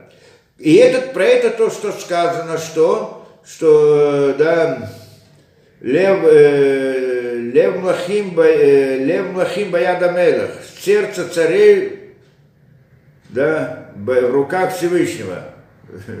Баядашем, может быть, не помню, как там точно, Баядашем. Э, лев Млахим, Баядашем, по-моему, скажут, да? В руках Всевышнего. Что значит сердце в руках Всевышнего? Что когда Всевышний у него есть замысел, и в рамках этого замысла какой-то царь должен сделать какое-то действие, то он пробуждает у него его телесные силы, разные качества. И вдруг этому царю становится выгодно сделать так. Или наоборот, невыгодно делать, не делать то, что не надо. И так далее. То есть это приходит, вот это пробуждение осознание какого-то вот э, желания, как зависти, ненависти, это мне выгодно, это хорошо, это вот эти вот качества – они вдруг пробуждаются. В этот момент пробудилось одно, в другой момент пробудилось другое. Иной раз у человека пробуждается, как бы это, да, э, выгодно, выгодно привести евреев, у одного царя, привести в эту страну для там так далее. А вдруг в другой момент у него пробуждается ненависть к евреям за то, что они захватили все, я не знаю что. И, и, и тогда он будет вести себя в соответствии с своими качествами. Это не свобода выбора его, а это то, что Всевышний управляет им. Это интересная вещь. Да? И это то, что мы здесь учим. Что вроде бы приходит здесь фараон, он решает. Вот это я делаю, это делаю. Но на самом деле это, да, это Всевышний направляет его. И это в рамках того самого Шиндалитиот. А мы говорим свобода выбора. Свобода выбора, она только-то, когда это между истиной и этим. Но когда мы говорим про них, идолопоклонники и язычники, у них почти что нет свободы выбора совсем. То есть у них нет такого, что нет истина, которая на, напротив. То есть решение их, оно всегда идет из вот их качеств, разных представлений, то, что они увидели в мире природы, различные, как там называются, предпосылки разные суеверие или еще что-то. Ну, человек суеверный, разно верит какие-то, так Всевышний ему сделает, когда захочет от него, чтобы он делал так или так, пошлет ему какое-то явление такое, явление другое, видение третье, сон какой-то увидит, еще что-то сделать. Получается, что они инструменты в руках Всевышнего для выполнения этого. И все это не нарушает законов природы. Беседер, это мы понимаем. И это то, что происходит здесь. То, что он здесь приводит. Что на самом деле что на самом деле э, вот это вот, э, он рассказывает нам историю про то, как фараон хотел, послал это, зачем? Рассказать нам вот путь управления Всевышнего, как он приводит к выполнению своего замысла. Это что? Потому что иначе непонятно, зачем надо говорить про эти колесницы, про это, что он там на, на, этих ослов на, говорит, набери, возьмите, пошлите. Можно было одним предложением сказать всю историю, и все. Но это то, что нам приходит объяснять. Беседер, пойдем дальше. Ваясухен, Ваясухен бна Исраэль, Вейтен Магалот, значит, они так сделали хорошо, были, значит так. И сделали так сыны Израиля, Вейтен им Йосеф Агалот. И дал им Йосеф вот эти вот Агалот, колесницы, Альпи Паро, по, по постановлению фараона, в соответствии с фараоном, Вейтен лаем цидали дерех, и дал им Цедаля дерех, это значит в дорогу, ну, цеда, как это, пища и то, что нужно в дорогу, да? Э, в дорогу, значит, все, что им нужно в дорогу. И приводит, что он им дал.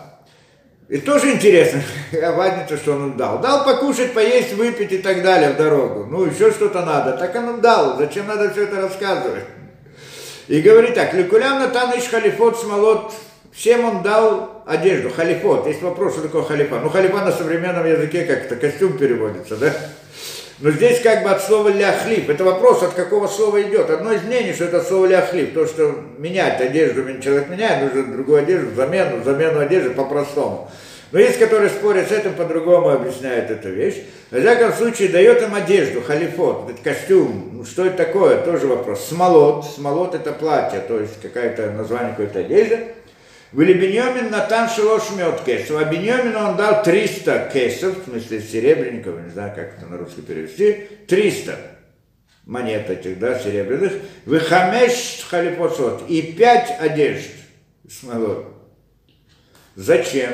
Что это идея? Почему этим 300, этим 50 и так далее?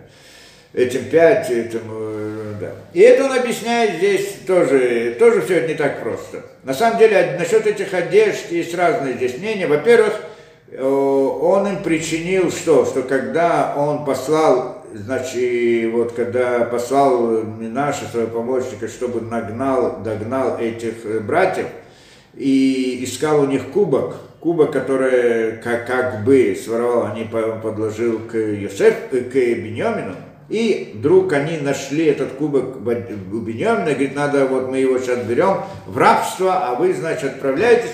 И тогда сказано, они все порвали свои одежды.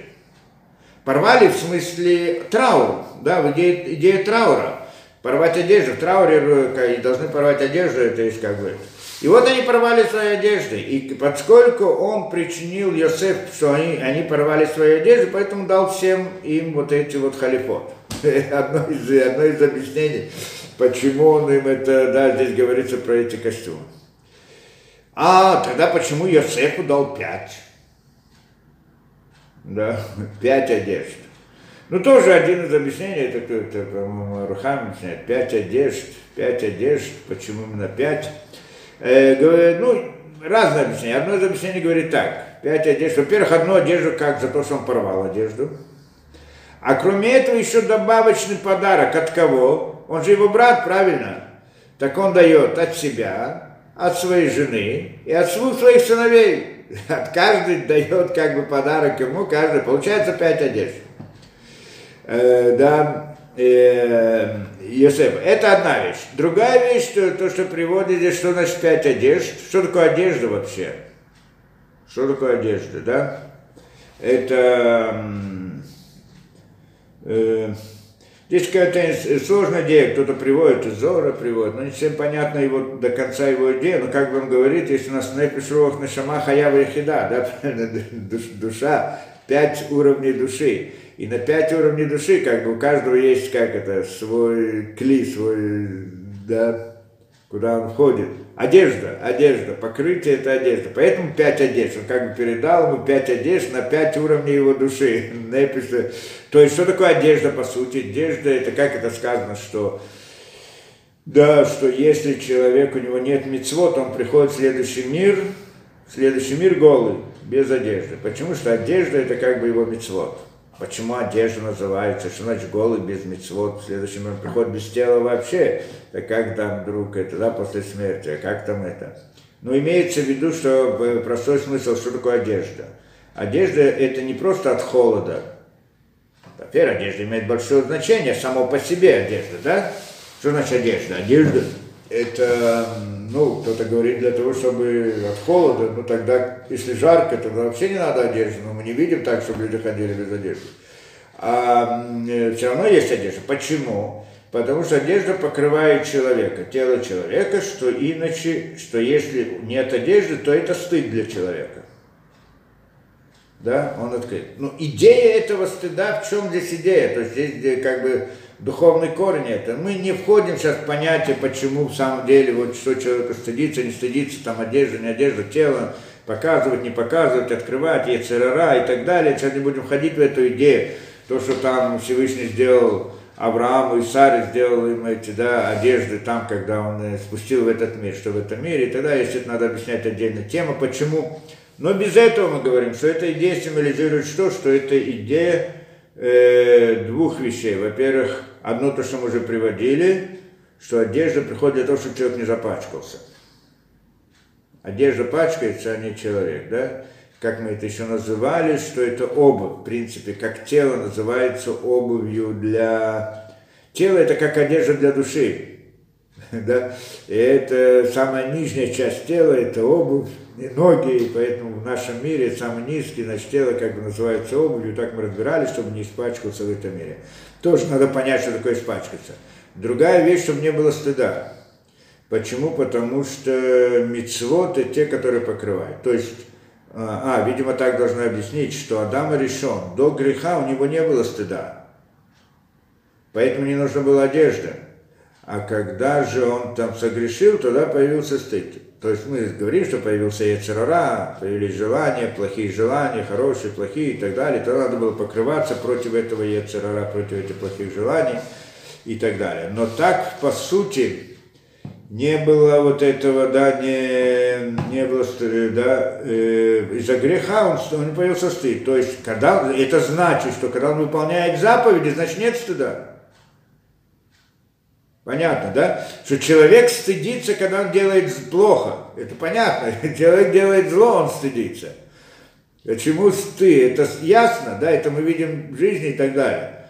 Когда же и тогда как это? Когда человек стыдится, он хочет спрятаться.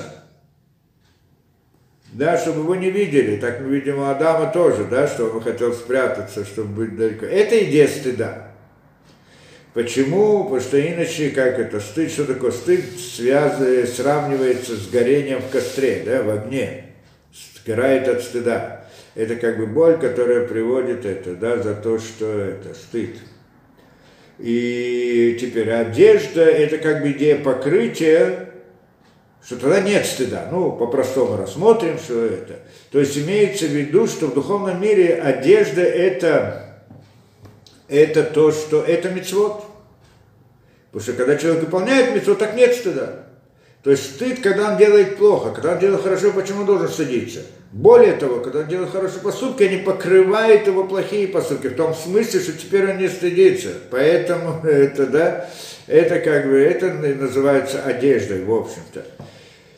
Теперь, в чем здесь это? То есть, это одежда. Теперь одежда у него, ну, и, по всей видимости, одежда, одежда, да, есть, э, ну, можно здесь как-то пойти вот таким образом объяснить вот это, то, то что Зор приводит насчет вот этих одежд, которые он дал им. Ну, по-простому, могли бы объяснить из всего этого. Но я просто не хочу входить слишком в эту тему, что не нашел, чтобы кто-то так объяснял. Но, в общем-то, как бы идея объяснение можно было бы пойти таким путем, что вот то, что он лишил их стыда, он, когда им объяснил всю эту вещь, это как бы он дал им одежды. А Беньомину еще больше, пять одежд. Что значит пять одежд? Что если мы скажем, то есть э, и, идея стыда тоже есть на нескольких уровнях. На уровне нефиш, рох, там как это, мишама, стыд в рамках, да, стыд в рамках чего? Да, в рамках э, низменных поступков человека, в рамках эмоциональных поступков, телесных, эмоциональных, в рамках на уровне разума и так далее. То есть это, что мы говорим, что каждой духовности, как бы, души есть свое тело в каком-то смысле. И это свое тело, это как бы его покрытие, его телесность, так назовем. И это в каком-то смысле одежда, э, намекает нам на идею одежды. И поэтому, наверное, должен сказать здесь эту идею, что пять одежд, которые он дает, вот в соответствии с тем объяснением, что это на пять, на ранха, Нефиш Рох, на Шама, Хаява Яхида, поэтому он ему дал на пять вот этих одежд, как бы, чтобы, да, что, да, что это как бы одеяние, то есть э, вот это вот, э, дал ему помощь какую-то, что не, чтобы у него не было стыда на всех уровнях. Так, видимо, как-то. Да, ну, не знаю, как там дальше это объяснять, но в принципе мы видим здесь, что вот эта вот идея одежды, она имеет там несколько смыслов здесь. Да, и там еще объясняют насчет этих одежд, что да, пять одежд. Э, э, да. Есть разные комментарии на это дело.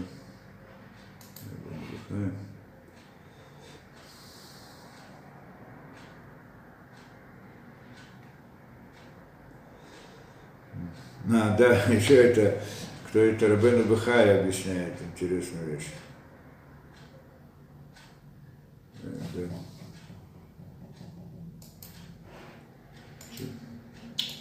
И что-то с этим, да, микрофоном еще. Значит так, и Рабен, э Рабейну Бихай объясняет здесь интересную. Шати для Он говорит так, почему он дал пять одежд Беньомину?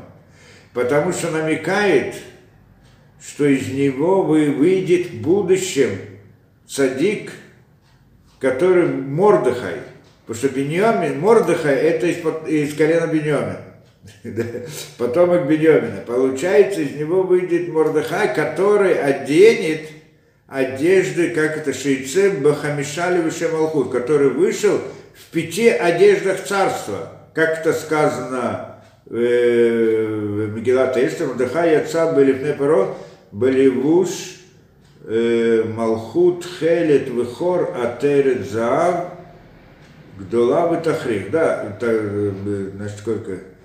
Беливуш, Малхут, Тхелет, Вихор, Ватерет, Заав, Гдула, Гдула, Витахрик, Боцваргиман. Да, вроде так это получается, Боцваргиман. Да, что он вышел, как бы так он перечисляет, пять одежд царства, которое вышло. И это так, значит, он дает ему намек здесь на будущее, что из него, как бы, что значит дает ему на, на будущее? Дает ему вот эти пять одежд, в принципе, он дает ему эту духовную силу, что из него выйдет тот самый, да, духовная сила, что выйдет из него тот самый Мордыхай.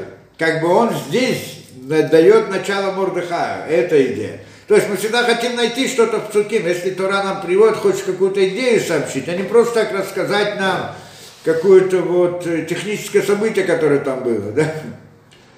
Беседа. Были Абиб Шалах Казот, а отцом, а, то у нас уже нет со временем, э, Шараха Марим, Носим, Миту, Мицраем, И также, да, и отцу он, говорит, послал 10 ослов, Носим, Миту, Мицраем, которые несут добро египетское, Весера Тунот, и 10 ослиц которые несут бар, лех, амазон, значит, пропитание, еду там и так далее.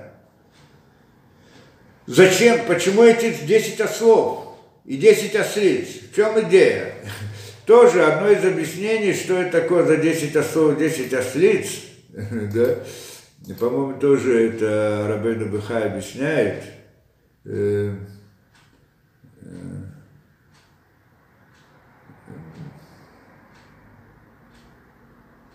Ну, да, он приводит эсер, 10 этих ослов, 10 ослиц. Ну, э, он приводит так, что с чем это связано. Это намекает ему на то, что а, Авраам, когда пошел, встречался с Исавом, то ему отправил животных. Правильно, там помни каждый. И там же приводится, что послал верблюдов, столько-то и столько-то, столько-то мужского рода, столько-то женского рода, там верблюды и там других животных, правильно? И также приводится ослов и ослиц. Десять. Десять ослов и десять ослиц там послал. Так здесь он ему как бы намекает, что вот то, что Яков послал Исаву, сейчас он как бы посылает ему да, и посылает ему, как бы тоже, наверное, намекнуть на ту историю, которая была. Еще сказано 10 ослов. Почему? Потому что 10 братьев, 10 братьев, каждый брат может вести с собой ну, двух животных, не может больше этого. Осла и ослицу. Не более того, все две, поэтому двое. И, и еще там ряд вот э, объяснений связано с этим. Да, еще насчет э, кесов, да, насчет это, да, э, насчет этих шлошмет. Э,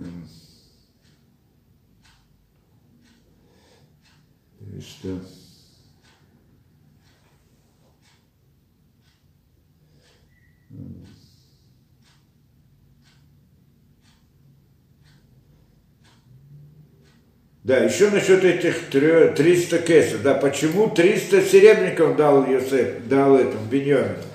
300, да, сказано, ты слушай от кесов хамеш, мы, мы объяснили одежды, а еще 300 серебряников. Почему?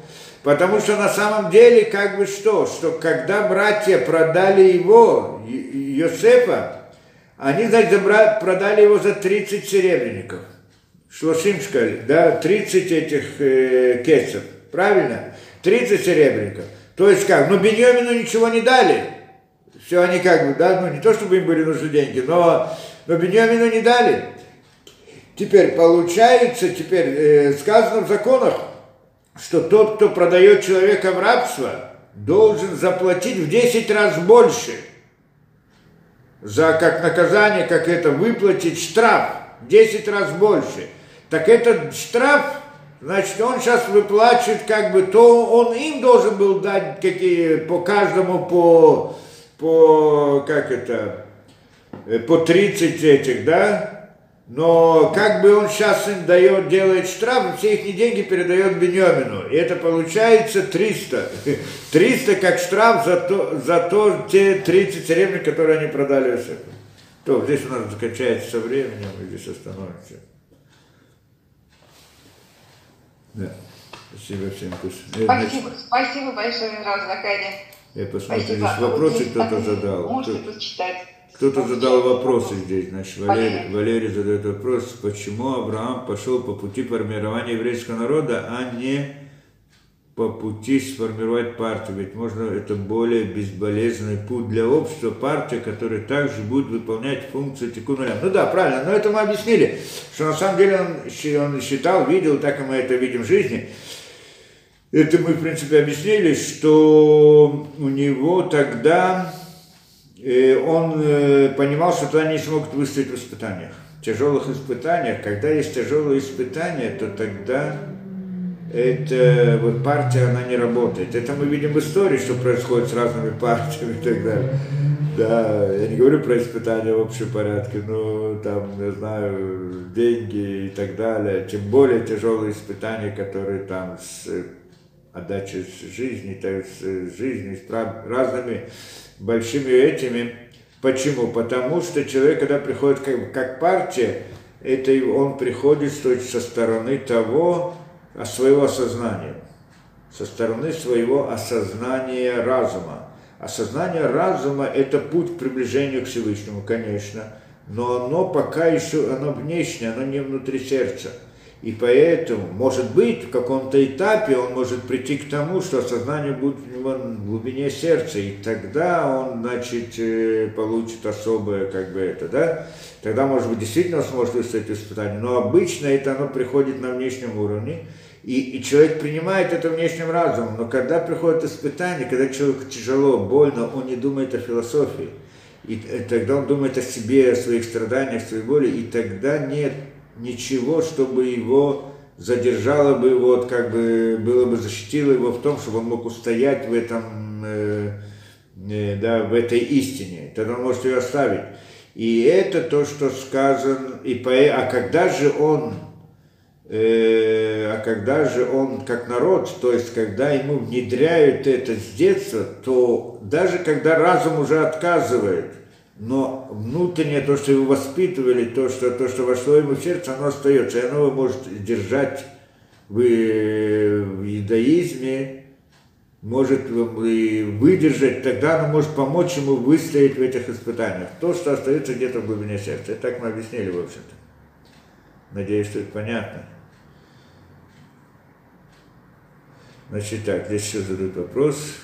Мне кажется, игла для перевозки грузов туда коровы и быки впрягались, а боевая колесница э, рехом. Да, правильно, конечно, рехом. Но так объясняет это, э, э, как его, Мирка, рехом, Миркова еще называется. А, э, а это, ну так объясняет э, Абарбане или другие тоже приводят, объясняют, что как бы вот там, которая была идея голод, вроде бы должна быть просто какая-то перевозка, повозка или еще что-то, но там она имела какое-то важное особое понятие. Да? А, как это, когда он дал ему Меркевит, он из Меркевита Мишны дал. Да, Меркова, действительно дал ему Меркова. Но все равно он, так он приводит, что вот эти вот оголоты, они используют для военных целей или еще что-то, а так обычно не ездили. Ну, так приводит, вот в рамках этого комментария мы это объяснили. Теперь, непонятно, зачем Йосеф заплатил Беньямину штраф. Беньямин ведь не продавал Йосефа, то есть штраф вообще не имел отношения к ним, ни к Йосефу, ни к Беньямину. Нет, штраф должны были взять, то есть, в принципе, Йосеф должен был бы получить штраф. Но он дает свой подарок Беньямину, так надо это понять. Да, это идея. Ну, то есть он взял у них и передал ему, ведь ему-то не дали первоначально никакую эту, да, так теперь он ему как бы возвращает весь штраф, который они получили, возвращает Беньямина. Да? Да, ну, может быть, не обязательно было давать биньон, как подарок имеется, действительно. Ну, так, во всяком случае, объясняю здесь тоже в комментариях. Шида? Ирочка, пожалуйста. Да.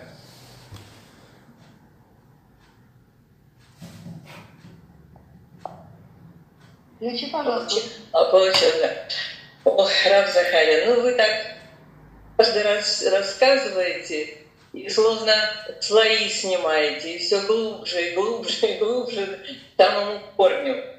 И вот у меня с начала лекции вопрос был, ну, собственно, уже я его не раз задавала. Да. Как же это сочетается? Свобода выбора и вот предопределение от Всевышнего. Ну вот к концу вы все больше и больше объясняли. Получается, что даже какие-то такие вроде движения души или там проявления характера человека, оказывается, за этим уже стоит Всевышний. Да. И, и тогда получается, что, в общем-то, никакой свободы выбора, по большому счету, да нет. И только, да? в том, только в том случае, как мы сказали, как, как и сказано, страх перед Всевышним, только когда страх перед небесами. страх перед это же тоже какие-то побуждения души. да, если там есть побуждение души, а с другой стороны есть какой-то моральный принцип, который противостоит ему, тогда выбор его.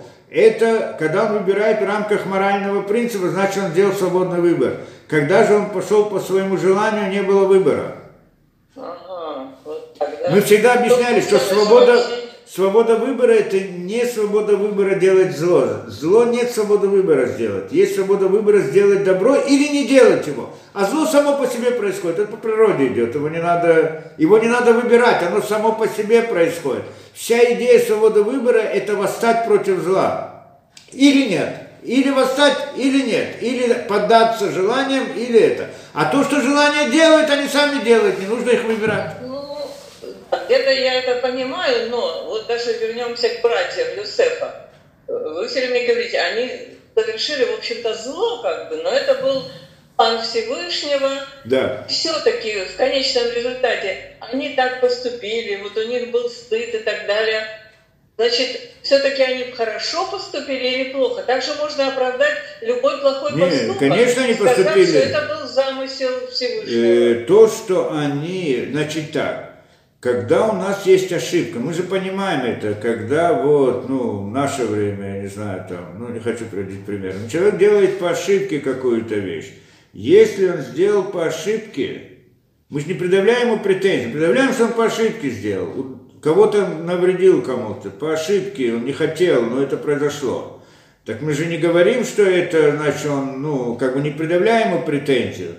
То же самое здесь. То, что они сделали, вся идея была, что это была ошибка. Почему ошибка? Потому что они, как они видели из его поведения, что он угрожает еврейскому народу, и поэтому они как бы хотели, идеи еврейского народа, они как бы хотели защищаться, он как Исав у Якова, так у них это Исав. То, что они думали, с одной стороны, и как бы видели все знаки этому, как бы Всевышний показывал им все знаки, что так, именно так. Поэтому они сделали это по ошибке. То, что они, и так они считали, они не считали себя виноватыми, только то, э, что несмотря на то, что они правы с их точки зрения, все равно они должны были проявить особое милосердие по отношению к своему брату, чтобы продавать его или не продавать, в этом они к себе, они, э, в этом они как бы видели вину у самих себя. Ну, получается, что Всевышний еще смотрит и намерения. Как, обязательно, обязательно, да? конечно, когда, э, ну, конечно, обязательно. Если человек был ну. вынужден сделать, он не намеревался, он так произошло. Мы же, человек упал, его кто-то толкнул, и он упал на кого-то и навредил. Но тот, кто упал на него и навредил, он же к нему же не предъявляет претензий, а к тому, кто направил, тот, кто его толкнул. Правильно? Знаете, есть такие поразительные слова, по-моему, в книге царств.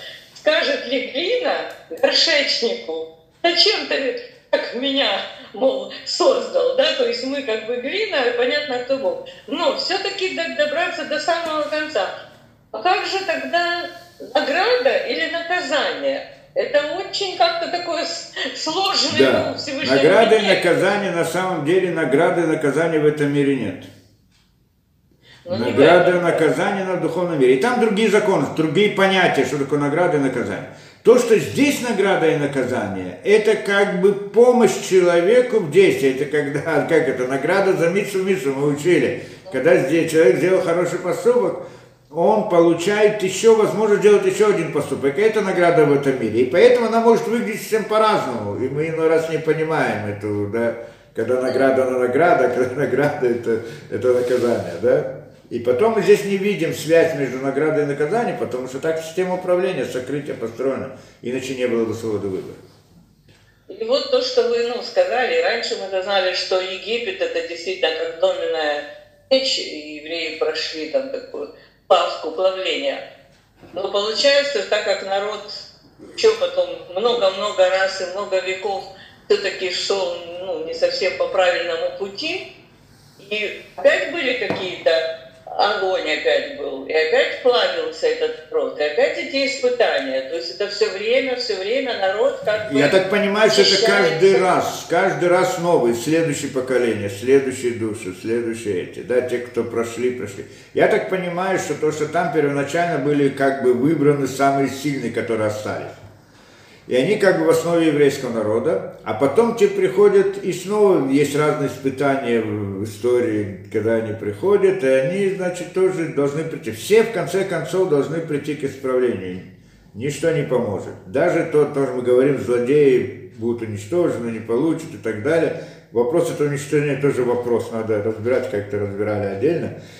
То есть э, этого Гильгуля не будет, но сама душа, она не исчезнет что душа это частица духовности, она должна быть исправна в любом случае, в конечном будет, случае будет тикун, гмар тикун, что уже после прихода Машеха, что Всевышний исправит все то, что не было исправлено до этого, просто тот, кто должен получить тот, кто этого не сделал, за это не получит награду, а только тот, кто это сделал, и так далее, и так далее. Тот, Несколько раз написано в нескольких местах, что только треть Израиля спасется. Ну, Остаток ну, это... это называется. Значит, это во времена прихода Машеха. Хорошо, да. Еще, если можно, вот как вы говорите, что вот что Тара устная еще до Синая. Да. Они уже получается, причем это была первая как бы Тара, та, которая корень, да, не какие-то там истории, образы. То есть они понимали суть. Почему же тогда на Синае, услышав все это, они испугались? И как бы не поняли, ведь они должны были, это все для них должно было Нет, здесь они получали пророчество. До этого они как бы на Синане поднялись на уровень, вышли как бы из мира природы и так далее. И, и это было как смерть, выход из этого. А это, до этого, то, что они учили, мы говорили, что там была система управления Шиндалит Ют в рамках природы. Но они, знание само по себе говорило, это мы говорим устной Торе, знание о духовных корнях. Мы тоже, когда учим это знание, учим о духовных корнях, правильно? Тоже, тоже идея, просто на разных э, уровнях скажем, но это знание. Устная Тора – это знание о корнях, а письменная Тора, она как бы рассказы. Так мы объясняем, что эти рассказы – это аллегория для того, чтобы через них можно прийти к этим внутренним корням. А я поняла, ну значит, устная Тора – это была в рамках природы. Ну да, то, что они учили, то, что они получили знания от, о духовной действительности, знания, которые они получили. Это были в природе и получили знания о духовной действительности и так далее. Кроме того, у них тоже была идея пророчества, но это тоже отдельная тема. И они учили Хорошо, это от еще, Шем, Нох. А, а, так сказать, Галути, но это уже слишком много. Я только вас вот что хочу попросить, спросить. Вы когда-то в одной из лекций дали цитату, и, по-моему, из Рамбама. Он там говорил, что ну, о бескорыстии, и что нельзя служить Всевышнему, я точно не помню, или молиться, или все, если есть какие-то корыстные мотивы. А, молитвы, мне, да. Ну, я, так, мне очень бы хотелось, может, вы ну, в следующий раз, или когда вы найдете и прочитаете это опять, потому что никак нигде не могу найти точную. Да, это Невшихаем приводится. Мы это, да, мы так или иначе вот в конце Невшихаем обязательно к этому придем. Вот мы уже заканчиваем, там он но повторяет. вы рассказывали уже и говорили, но вот это я не могу прочитаем, найти. Прямо, то есть прямо, вы читали такой большой, да. это Рамбам, да? Не, это Невшихаем прям. Ну, в Рамбаме тоже это написано, это везде а, написано, в принципе. Это идея и в Рамбаме тоже написано. Может быть, мы когда-то учили Рамбама, и начали, а, ну, и с Рамбома перешли на Невшахайм, на, по, по этой причине, там, кажется, тему молитвы. Ну, если вас не затруднит, вы там будет когда-то время, вот этот кусок именно Обсуждали. Да, нет проблем. Столько всего. Спасибо вам спасибо. огромное за ваш спасибо. великий труд. Спасибо. Спасибо. Спасибо. До свидания. Всем большое, большое спасибо. А, чтобы была хорошая неделя, чтобы у нас были чудеса хорошие. Спасибо еще огромное раз, Закария, вам.